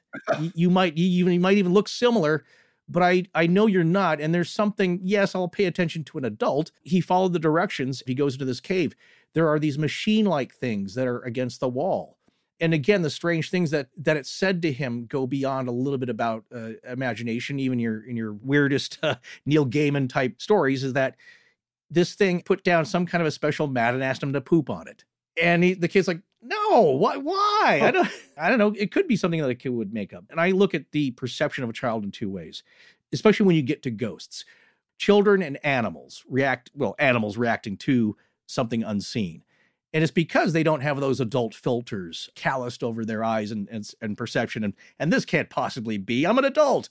This is irrational. The kids don't have that yet. Yes, they don't have the means of comprehension that adults do, and the wisdom over the ages, but they see things in an unfiltered way, and they may not have the descriptors or the vocabulary yet, but they're telling you something that they believe is not yet impossible. And when it comes to adults, and we see that's the first thing that the guy, you know, they told the first adult man they saw, and he laughed, because that is impossible. That's what you have here. So maybe that's a fault of the kid's description. Maybe that's a fall to the adult researchers. Okay, this sounds more like a clown. Well, it's kids. That's where we're steering them towards. As humans, we're naturally driven by the search for better. But when it comes to hiring, the best way to search for a candidate isn't to search at all. Don't search, match with Indeed. When I was looking to hire someone, it was so slow and overwhelming. I wish I had used Indeed. If you need to hire, you need Indeed. Indeed is your matching and hiring platform, with over 350 million global monthly visitors according to Indeed data, and a matching engine that helps you find quality candidates fast. Ditch the busy work. Use Indeed for scheduling, screening, and messaging so you can connect with candidates faster. And Indeed doesn't just help you hire faster. 93% of employers agree Indeed delivers the highest quality matches compared to other job sites, according to a recent Indeed survey. And listeners of this show will get a $75 sponsored job credit to get your jobs more visibility at Indeed.com/podcast. That's Indeed.com/podcast. Terms and conditions apply. This is Katie, and when I'm not tracking satellites or my own local legends, I'm listening to Astonishing Legends. Let's get back to the show.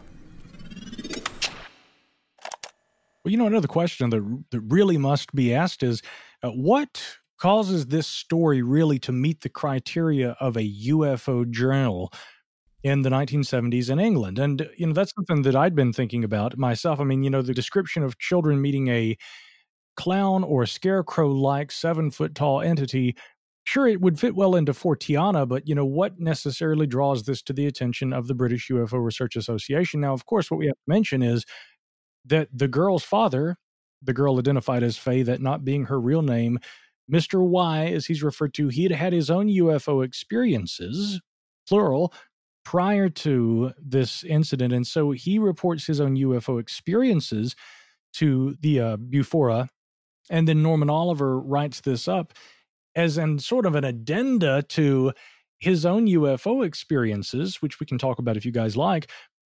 But then the story of the clown kind of takes the center stage. This is the weirder of all the stories that this Mr. Y is sharing with us, and it ends up being quite literally the cover story with the clown right there depicted on the front. So it's interesting that we might not have heard this story at all had it not been for the fact that Mr. Y, whomever he was, felt that somehow this might be related to his own UFO experiences. And I think there are other reasons, too, why this falls under the UFO camp. And that really has a lot to do with when this alleged encounter occurs, which we might as well just say, again, 1973, again, his experience is occurring in the years before that, but 1973 was a very significant year for UFOs, especially in the United States, but really around the world. And you had numerous bizarre experiences, probably the chief among them, the Pascagoula, Mississippi abduction involving Charles Hickson and Calvin Parker, that occurring in October, I believe it was October of 1973. So almost at the same time as Faye and her young friend's alleged experience. So, I mean, temporally, there's also that aspect of it too, but maybe we can talk about the gentleman, Mr. Y's UFO experiences a bit here. We should. I think it's important because it's an interesting additional detail or tangent, as we're known for, but there is a connection though. Yeah, I think. Absolutely. So the actual report from the BUFORA Journal, which I believe we've all got copies of here and which Rob's known about for quite a while, and of course, it served the basis of his own research and production of podcasts and articles about this.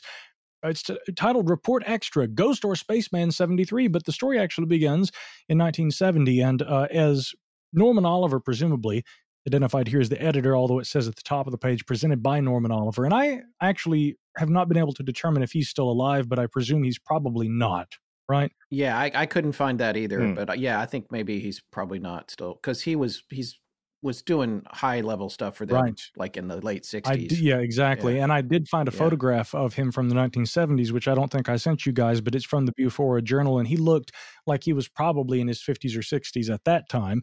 So there's more work that could be done with that. But he writes here, I am indebted to Leonard Cramp for advising Mr. Y to write to me concerning his own and his daughter's experiences, and to Mr. Y himself for providing me with a very complete dossier of events. Now, as a point to why they call him Mr. Y, I've heard you bring that up, Scott. Rob, I heard you mention it on your podcast as well. And, you know, it seems like that's kind of a standard naming convention, especially when it comes to Fortiana. If you recall, Charles Fort had been writing a book called X, you know, and this was sort of what he identified. And there's a well-known, albeit mysterious, Fortean who used to operate, and I've corresponded with him actually, but he used to run in the circles of the International Fortean Organization over the years, and he went by Mr. X. And so I think Mr. Y almost is sort of a Fortean nod in that direction. But he says, of necessity, these have had to be encapsulated. Nevertheless, they make interesting reading. Mr. Y has requested anonymity because of his daughter's involvement. So the first experience that he begins describing occurs in October 1970. It's around 7 p.m. Mr. Y is driving from Shanklin to Ride. Now, these are both on the southeastern coast of the Isle of Wight, and immediately adjacent to the ocean. So as he describes that he is driving from Shanklin to Ryde, he is headed north along the eastern coast of the isle toward the town of Ryde, which is right up there at the top of the island. It's about a 21-minute drive between these two locations.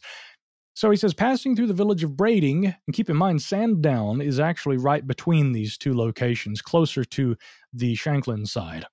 But he says, passing through the village of Brading, he turned right to St. Helens and then became aware of a large multi-lit aircraft to his right about halfway between the road and Bembridge Downs. It looked enormous as it flew low over swampy terrain. Now, a brief note here. I'm presuming that although he notes that he had turned right to St. Helens, he notes again that to his right and about halfway between the road and Bembridge, but still this would seem to be in the general direction of the ocean, although it's probably going to be a good ways off in the distance. Now, I'd wondered about, again, astronomical phenomena that might be occurring, and I tried to use some actual astronomical programs to determine if there might have been a celestial object visible in the sky at that time. I could not, but the description he gives of the object, to me, if this is an accurate description, seems to preclude that anyway. So the narrative continues. He stopped the car and watched. The object hovered apparently aimlessly over the swampy margins of the River Yar. A wide ring, here's that description, a wide ring of 7 or more lights could be seen, each of them a large and clearly defined sphere, and he says, quote, like a bright red cherry, unquote, and interspersed with a turquoise and a white light. No sound could be heard. Our witness drove on, and the object flew parallel. Once outside St. Helens, it cut across about 300 yards behind him and dropped slowly, meandering above distant hedges, now appearing smaller with the number of red lights reduced to 4, which seemed to rotate slowly. Mr. Wyatt again stopped, and this time used his torch to signal for some 10 minutes. Like you do. You want to try and call them down. But actually, this is sort of a motif in a lot of UFO narratives where people will flash lights and try to communicate with the objects. And I got to say, I'm no different. If I had that opportunity, I'd probably try it too. I bet you guys would also. Yeah, sure. Yeah. As long as it's far enough away. Yeah. Yeah. As long as there's no imminent threat, you know. But Betty and Barney Hill style, you see the guys actually peering at you out through the windows, you know. But yeah. So he says that signaling with his torch for some 10 minutes, during which time the object weaved backward and forward without settling. This somewhat reminiscent of other behaviors you see in UFO sightings, especially from that period, and it also is slightly reminiscent of the falling leaf description. The leaf, yep. Yeah. He then continued on to his appointment. When he reached his destination, the red lights were still there, and he left his own rear lights on to face the object. Again, perhaps maybe trying to sort of communicate with it, maybe. Coming out of the house, his friend could see the thing also playing hide-and-seek between the treetops. So we have allegedly another witness, but again, we don't know who Mr. Y is, so that's not very useful. As he continued on to ride, the lights were lost to view, and our witness saw them no more. Well, on several subsequent occasions, he noticed single balls of red light in the sky, which would hang stationary or follow him along as though checking his movements, but on the 1st of March, 1972, a considerably more frightening incident occurred. Now, this one involves a coastal sighting. It was between 9 p.m. and 10 p.m. Mr. Y was perched on the cliffside at Compton Bay, having been driven there by an unexpected tidal surge, seemingly caused, in part at least, he said, by some form of droning underwater craft. From his vantage point, he observed 2 points of light. They were yellow, and he likens them to peering up at me like the eyes of some horrible sea monster. So, in other words, 2 points of yellow light from beneath the surface of the water out there, attached to some kind of object that he believed might have actually caused the tidal surge, which temporarily captures him rather on this little rock overlooking the ocean.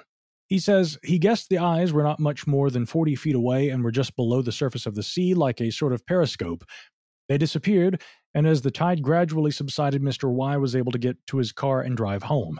At no time did he tell his young daughter of anything he had experienced, but at the beginning of May 1973, when she was 7 years old, she claimed to have had a very weird encounter indeed. And that, of course, brings us up to what we've already discussed about this odd entity, Sam. But, I mean, the question that remains is, would we know of the Sam story, and would her father have even ascribed significance to it had it not been for his own strange experiences in the years and months leading up to Faye's experience?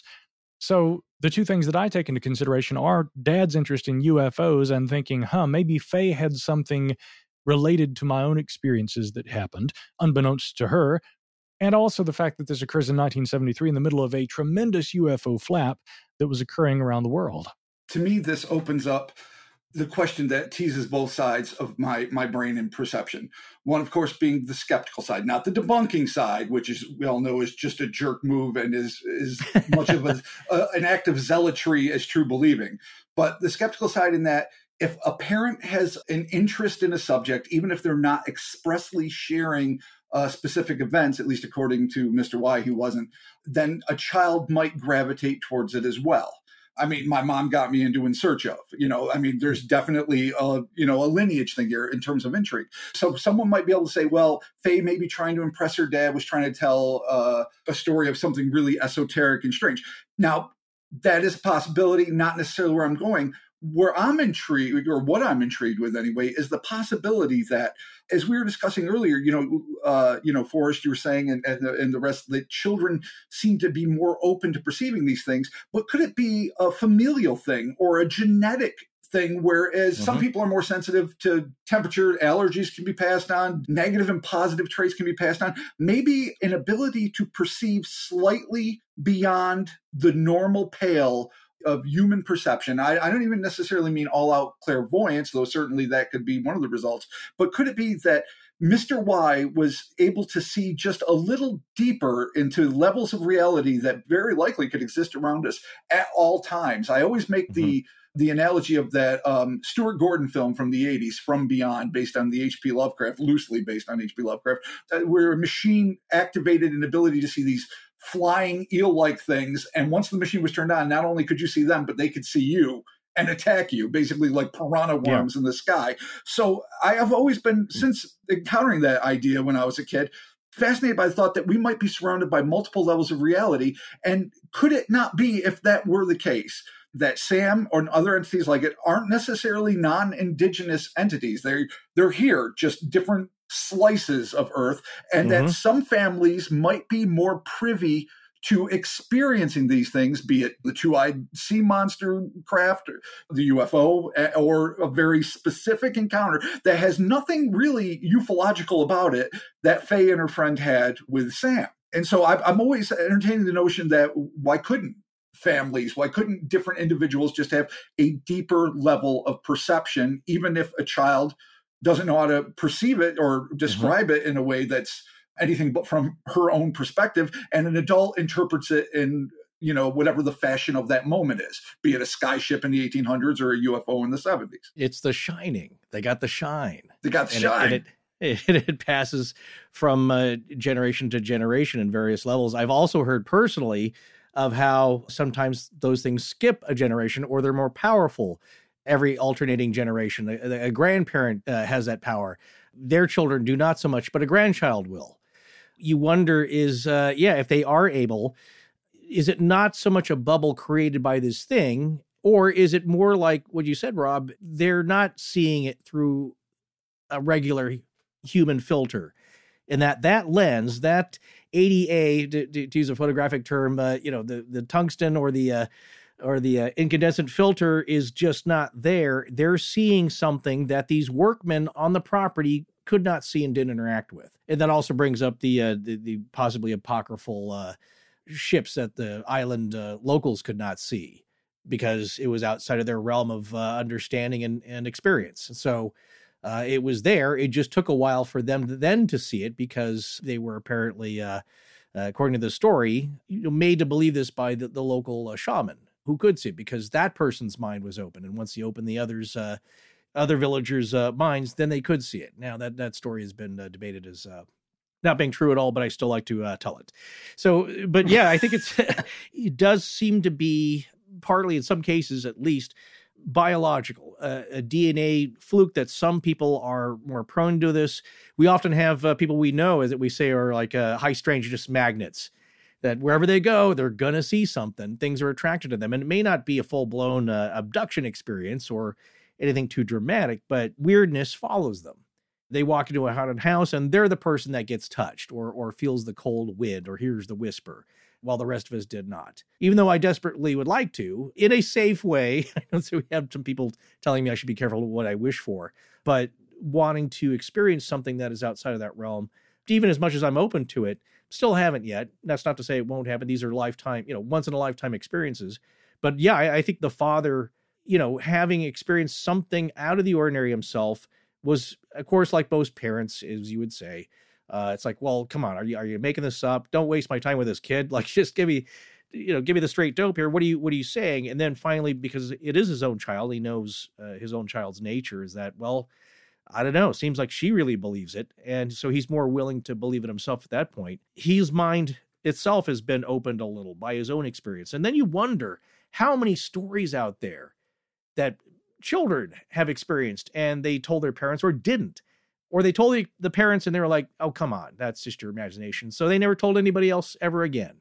And so in light of like documenting these things, there are so many encounters, I believe, that have been lost. I think it's a super conservative estimate, super conservative to say 1 out of 10 gets stories, accounts of either Fortean experience, ufological, cryptozoological, whatever it may be, gets reported. But I think that's ridiculously understating it. I think it's probably more like 1 in 50 ever gets reported. I mean, much officially, much less even to tell your friends and family would be one thing. That's one level of reporting, but to actually make it public.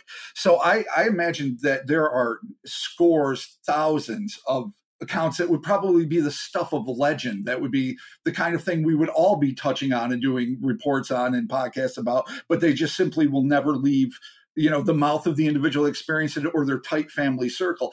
It's something I completely understand, because the stigma that is associated with experiencing these things is so dramatic and traumatizing for a lot of these people. But at the same time, I lament it, because we are probably missing out on a lot of truly, truly fascinating cases. Yeah. And really, what do you do with them? I mean, what can you do with those stories? Because once you hear it, and it's a little like this one, other than the fact that I still believe, as I said at the beginning, there's things that we can possibly piece together as ill-fitting jigsaw puzzle pieces, but keep those pieces handy. They're going to fit in somewhere later on down the line. You just don't have a corner or an edge yet, or a piece of the picture. You know, you're just putting together the sky, so it's still blue. You don't know where it fits, but it's an important piece.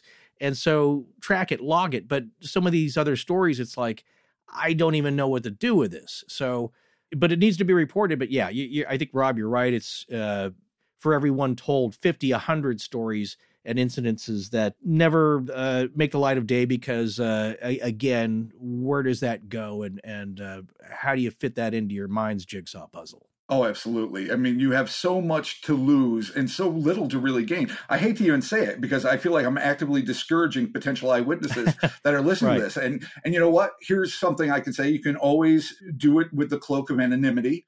And I know you guys, you know, Micah and Forrest, Scott and myself, we all respect the personal wishes of an eyewitness to be quiet, but at least share your story. Yeah. If you can, because like you say, you never know when there's going to be that one piece that helps. And while I think it's an illusion, a delightful illusion that I entertain myself with, that if you get enough puzzle pieces, you will start seeing the kitten or whatever the jigsaw is forming. I think it won't ever happen just like that. It's too vast and too obscure. But the more pieces you have, at least the more delight I have in playing with the different configurations of what could possibly be going on. And that's even back to the case in point. There are so many different elements. Like Michael was saying, it is only vaguely indicative of something ufological, Sam, and the experience that Faye and her friend had. But there's so many things, from fairy encounters to, like we indicated, a dire, person in a costume, kids escaped with their lives, thank God thing, which I hope, well, I'm glad it was the case if that was the case, to supernatural. So this case, you cannot put your thumbprint on it and say, boom, this is what this is. This is clearly representative of this branch of Forteana, because it's got all sorts of tentacles coming in and out of it. One of my favorite things is when I let's talk about conclusions. What kind of conclusions do we have as we get into this?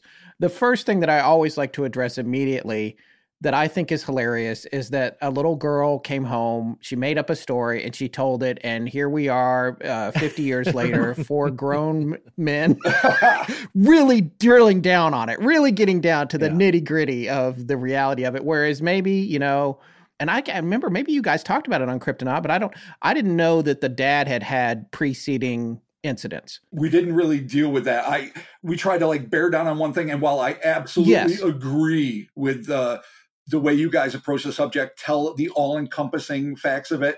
When we did the podcast, we just focused on Faye and her buddies' interaction with Sam. And that's fine. There's nothing wrong with that. But like for me, when I read the BUFORA articles in the journal, and then I saw the lead-in, and I was trying to figure out, because it's not super clear where the stories start in a journal that's laid out like this. It's like, wait, where is this? I'm trying to find where it starts. And I'm like, oh, well, this has Mr. Y in it, but this is a whole nother thing. And I was like, oh, so then, yes, it's the first thing that I thought was, it's like you thought, okay, well, the dad is into UFOs. like you said, maybe the kid's trying to impress him, or maybe the dad is latching on to the kid's story because he wants that to be what happened to her. And then again, when you come back to the Opie and the Andy Griffith of it all, it's like, well, it was a line technician. It was some guy that they weren't familiar with. He had a weird outfit on.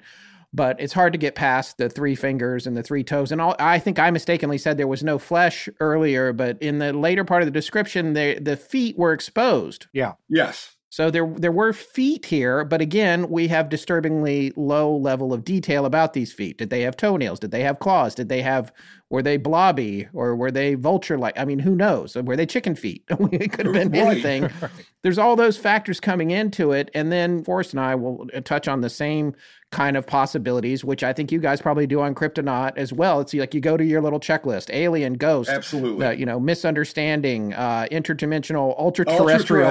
Of course. Yeah, no spoilers on the Kryptonaut version of this show, but I did love what Chris came up with at the end on that one. And like you said, it kind of defies all the categories. So for me, I'm on the fence between the kid made it up and it's an amazing story, or the interdimensional, or the idea that you just framed, which I like even better, of just like, well, this is around us all the time. It's just only sometimes you see it. Forrest and I have seen it ourselves with people that we've encountered since we've been doing the show, where there's like a family gift, and that's real and it's there. And I know people even off, outside of the show where that is. But it's hard to say anything definitive about this story other than, where are you, Faye? Contact us. Absolutely. The foundational question to me about this interaction is it simply a case where, be it children in general or Faye and her father and family in particular, which of course, I mean, we don't know if the little boy was maybe related somehow, or maybe didn't even see the things Faye saw because he was just with her and heard weird noises. But that notwithstanding, are children able to perceive these things? It's simply because, like you say, they are less jaded, they have less presuppositions about the nature of reality, or because of this, are these things making themselves known to children because they understand that for some reason that they will be able to see them better? And to me, why that's foundational is it just something like Sam realizes, oh, wait, they can see me. This is my one chance because I'm basically isolated in this world with just a handful of compatriots, across the way. And now I can try to interact with some of the indigenous population. Or is he very well aware that children are more open to these things, and perhaps with a positive agenda, perhaps with a nefarious agenda, perhaps with no agenda whatsoever, making an effort to communicate with those of our species that he knows are psychologically available to the experience? And if it's just a coincidence, that's fascinating and a little disturbing, especially from Sam's point of view. But if it's the latter, well, that really concerns me a little bit more, because that means that there might be an agenda. And agendas don't always have to be insidious, but boy, they sure can be. And if they're connecting with the youth of our world, he's not telling about his plight. Yeah, he's only got one set of clothes. There's an encampment on the mainland. There's little tidbits here. We don't know the full half-hour question and answer session, much to all our chagrins. But it doesn't seem to really have an overriding agenda, but it's just changing the way that Faye and her friend thought, or the way they will look at the world from thereafter. Is that somehow part of a more overriding, I say the word agenda for lack of a better one. And those two things, that's what always fascinates me. Is there something that is happening at a vast level, a vast, almost conspiratorial level, where things are interacting in a way that are so deep and so complex where it's like 5D chess? Or does it just happen to be, oh, wait, you can see me. I'm here too. I'm just as confused as you are, living in my little shack with stickers. Well, I want that wallpaper if it's available. If they would have to try to describe it. But my perspective on this is that if we were to go with what is most likely, then this is a story, right? Faye came home and she told a story. Maybe her dad had some real experiences, and maybe he found her story more impressive in light of those. Or Mr. Y could completely just be, hoaxing the British UFO Research Association. We'll never really probably know. And the biggest problem, like you're saying, again, Scott keeps coming back to, Faye, if you're out there, we want to hear from you. Well, since we don't know who Faye was, how will we know if someone comes forward claiming to be Faye that they're actually Faye? Mm-hmm. That occurred to me even as I was making that request. They would have to prove it somehow, which I don't know how they could do. There would be a tremendous, problem with trying to verify the story and the chain of custody thereafter. But More important than that to me, than all of that, is the other point you made, Scott, that, well, here we are all, a bunch of grown men sitting here just going deep, just analyzing this. And that, my friends, is the power of myth. And that is something all unto itself that really should be recognized because, you know, we might say that in terms of, there's something Whitley Strieber said in Communion that always stood out to me. He, trying to analyze his own experiences and to kind of reflect on them, he said, what if this is what evolution looks like to humanity as we're experiencing it? And I've often wondered, in the very same line of Jacques Vallée referring to a UFO control mechanism, you know, what is the interrelationship between us and the way we perceive said phenomena, but then again, the effect that it has on us? There wouldn't have to be UFOs. They wouldn't have to really exist for us to recognize that studying them and having a passion for it and an interest in them and a fascination causes us to innovate. I'd actually said this recently to somebody in an interview. If you look at the Avro car, you know, the joint U.S. and Canadian project from back in the 60s, we were trying to build a flying saucer based on descriptions of what people say that they were seeing. Even if you remove the possibility that they exist, it's influencing our innovation, our technological progress. And so I do come back and I wonder about stories like Sam the Sandown Clown. Is this just a child's story, or is this actually the very essence of why mythology is important? Even if you just reduce it down to only being that, it's incredibly important. And we learn from this sort of a story that, well, we come away with a broader understanding of the weirdness of what it really means to be human. Maybe this is a process of our evolution or our cultural evolution and adaptation to anything from stress in our environment to any number of other things. And again, that not to take a completely reductionist standpoint, but I do think that based on what I'm telling you here, even if we were to resolve that we'll never know who Faye is, and this is probably just a child's story, I still find it important having conversations like these. Even if there's nothing true about this, at the very lowest level of the bottom rung of averageness and common denominator where we sit, it's entertaining. So nothing of what we say is really profound or of import, perhaps, but we hope it's entertaining. And look, if you take the story just at face value as a kid's story, like, I applaud you, Faye, that's pretty good sci-fi. Now, it doesn't hit on everything because, as far as the story goes, because, like you said, it has shortcomings. But even if it's, as David Lynch has been accused of with some of his films, these are good, weird things from a director's notebook, a really weird director, and with a lot of imagination, but it doesn't really make a good movie. It's just weird things that happened, a lot of them involving Robert Blake. But if you look at it, and it's just some weird collection of phantasmagoria and strange sights richly evoked, then it's interesting on that level alone. And so if you look at this story of Faye, it's like, well, she describes some weird things, and maybe it's made up, but like you both of you said, we're here discussing it now because of the particular types of things that she said and the particular types of descriptions. And maybe there's some meaning that can be gleaned from that. And I'm leading to my conclusion here of what was it then if we take this as being true? And that's what I prefer to do because it's my choice. This is a free country. I can do that.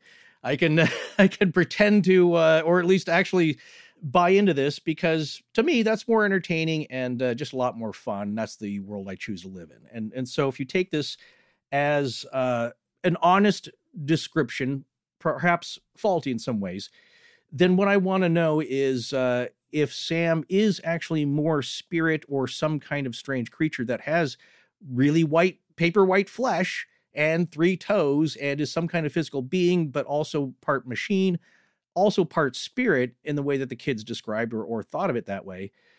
I look at the message. All these UFO stories I come across, and I actually judge a lot of them by the one I always go to that seems silly to me. It's the Billy Meyer story. Because what is the message? It's like, here's a letter you got to give to your governments of the world to stop all religion. It's like, yeah, that's not going to fly. Are you really asking that? Aren't there other things you could ask for in your bullet list of, your demands to the world governments? And like, that to me is very much 50s sci-fi with a weird, a bunch of other isms going on in there. You know, you look at the message. And so what did Sam want? What was his message to the kids? Why did he appear to them? Was he just lonely? Did he tell them something in that hut that the other 25 minutes of the encounter that just really were over the heads of the kids, but he had to tell somebody that maybe his race is dying, even as if they are interdimensional. He's one of the last of his kind. He can't even get clothes made anymore. He just wanted to reach out, but that wasn't relayed. So that is lacking in this terrific sci-fi story, in that there doesn't seem to be a message. It's only one that you can kind of glean from the small bits of weirdness that we're left with. It does have a little bit, because I forgot to say this, of a Wall-E vibe, yeah. A drone, like a leftover drone, a piece of technology that's lost touch with its creator and is just trying to continue doing what it was programmed to do. And it's operating at a very limited level because all it was ever supposed to do was gather data or something. Compact trash. Yeah, exactly. So it's interacting because that's part of its program or its own AI will. And that's what it's doing, but it yearns for something more, either survival or to relay something that's much more important, but it's just limited. And that's part of the sadness of this story too. It's just that something that kind of comes across me, and I'm maybe totally making it up and it's not there, but just that there's a sadness to it and maybe some hopefulness in that now we are telling the story again so many years later and keeping Sam's story alive. A lot of this, though, the last thing I'll say is just that, you know, you can look at UFO encounters in two ways, and that there is sometimes a big message to the world of clean your act up or you're going to really destroy yourselves. Well, we know that, you know, like if we could get it together, I'm sure a lot of us would prefer that. Or on the other hand, most of these stories I would say are personal. They're a personal encounter meant for that person, not a world message. It's either hereditary. There's something in the DNA. You were just there at the right time at the right place, and now your grandkids are going to experience the same things, but it was a message to you, or it was you alone that experienced this, and that's where it stops.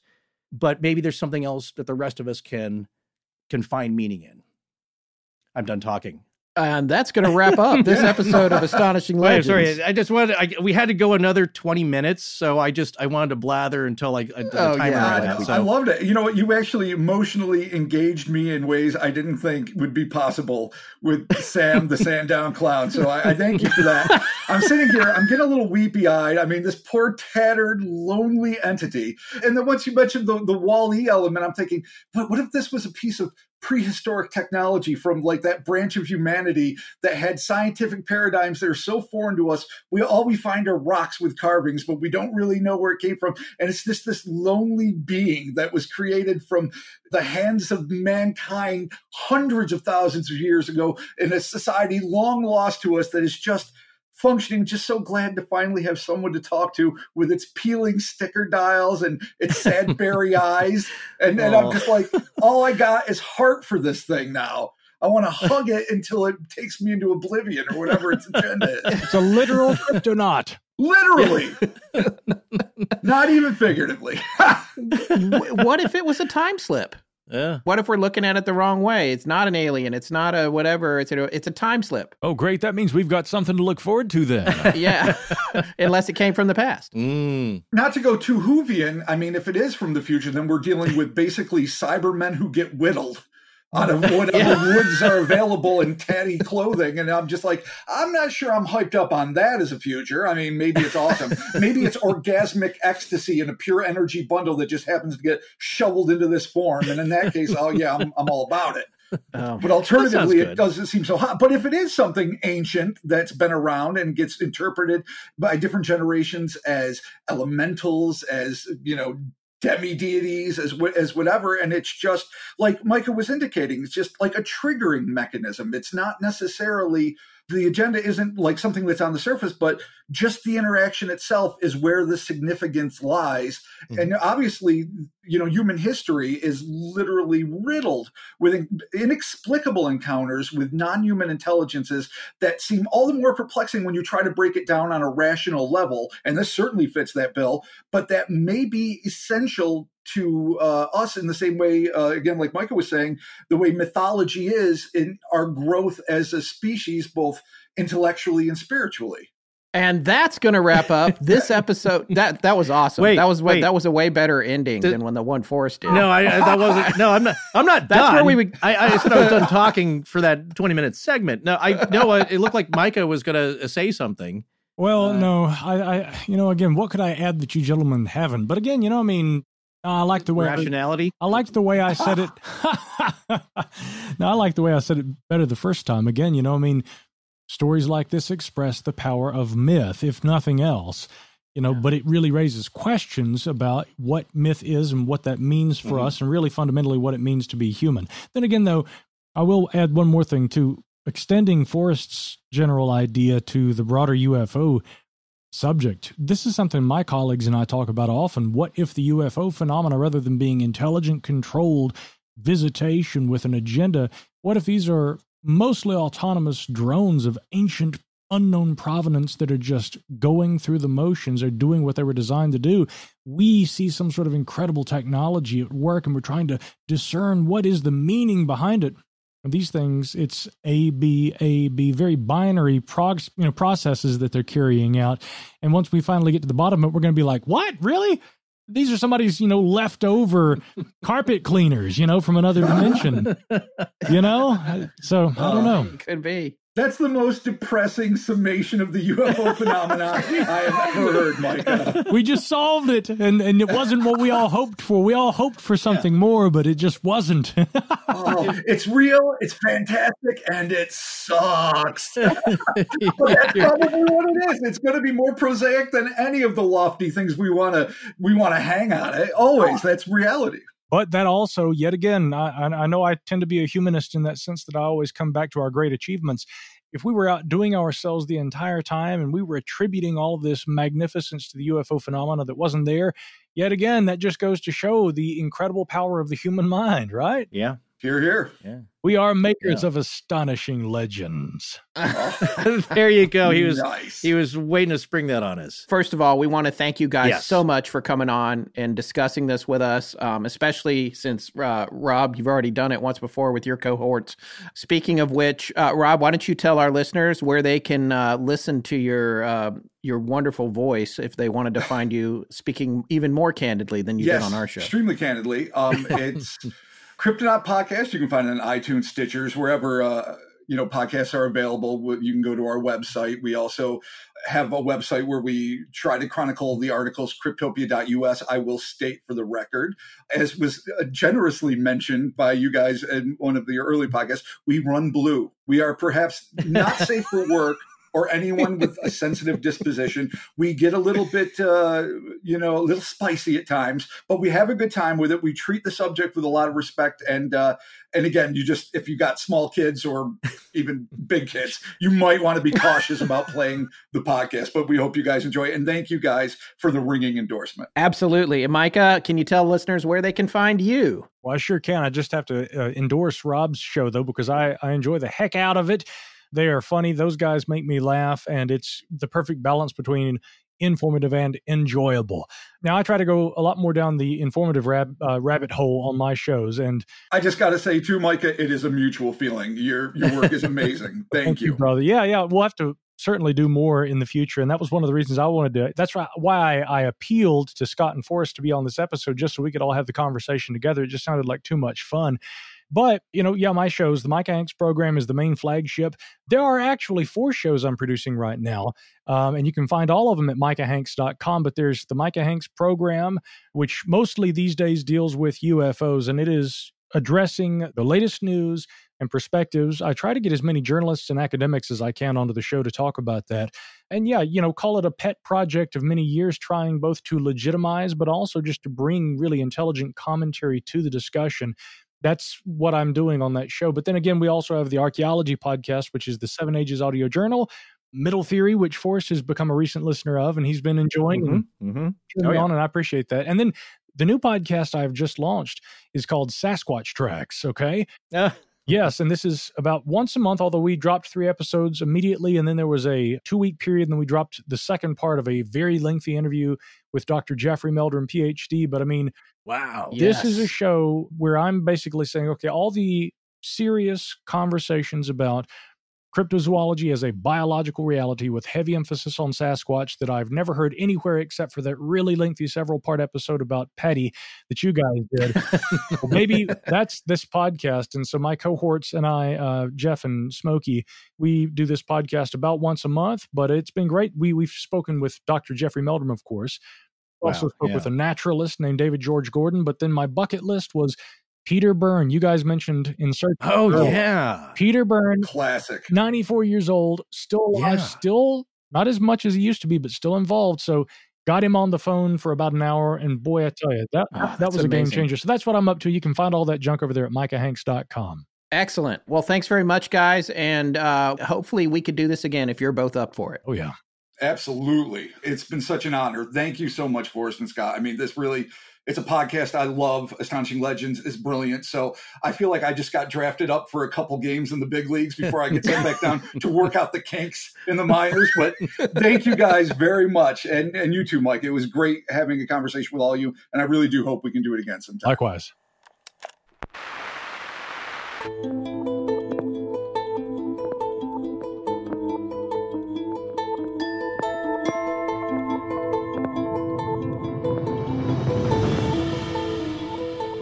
That's going to wrap up our show on Sam the Sandown Clown. A very special thanks to Rob Morphy and Micah Hanks for joining us tonight. We're dark next week, but we'll be back the week after that with a new show, which might be Kecksburg.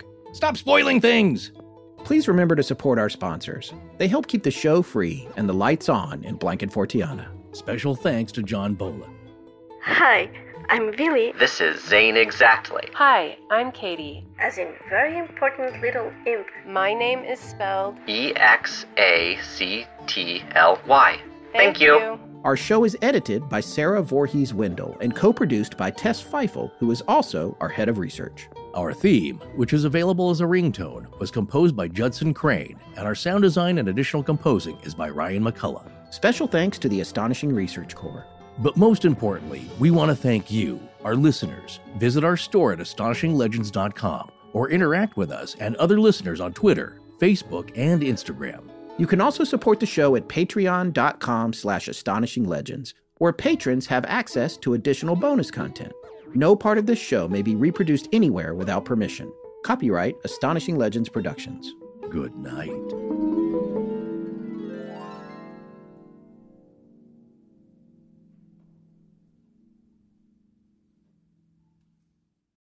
As humans, we're naturally driven by the search for better. But when it comes to hiring, the best way to search for a candidate isn't to search at all. Don't search, match with Indeed. When I was looking to hire someone, it was so slow and overwhelming. I wish I had used Indeed. If you need to hire, you need Indeed. Indeed is your matching and hiring platform, with over 350 million global monthly visitors according to Indeed data, and a matching engine that helps you find quality candidates fast. Ditch the busy work. Use Indeed for scheduling, screening, and messaging so you can connect with candidates faster. And Indeed doesn't just help you hire faster. 93% of employers agree Indeed delivers the highest quality matches compared to other job sites, according to a recent Indeed survey. And listeners of this show will get a $75 sponsored job credit to get your jobs more visibility at Indeed.com/podcast. That's Indeed.com/podcast. Terms and conditions apply.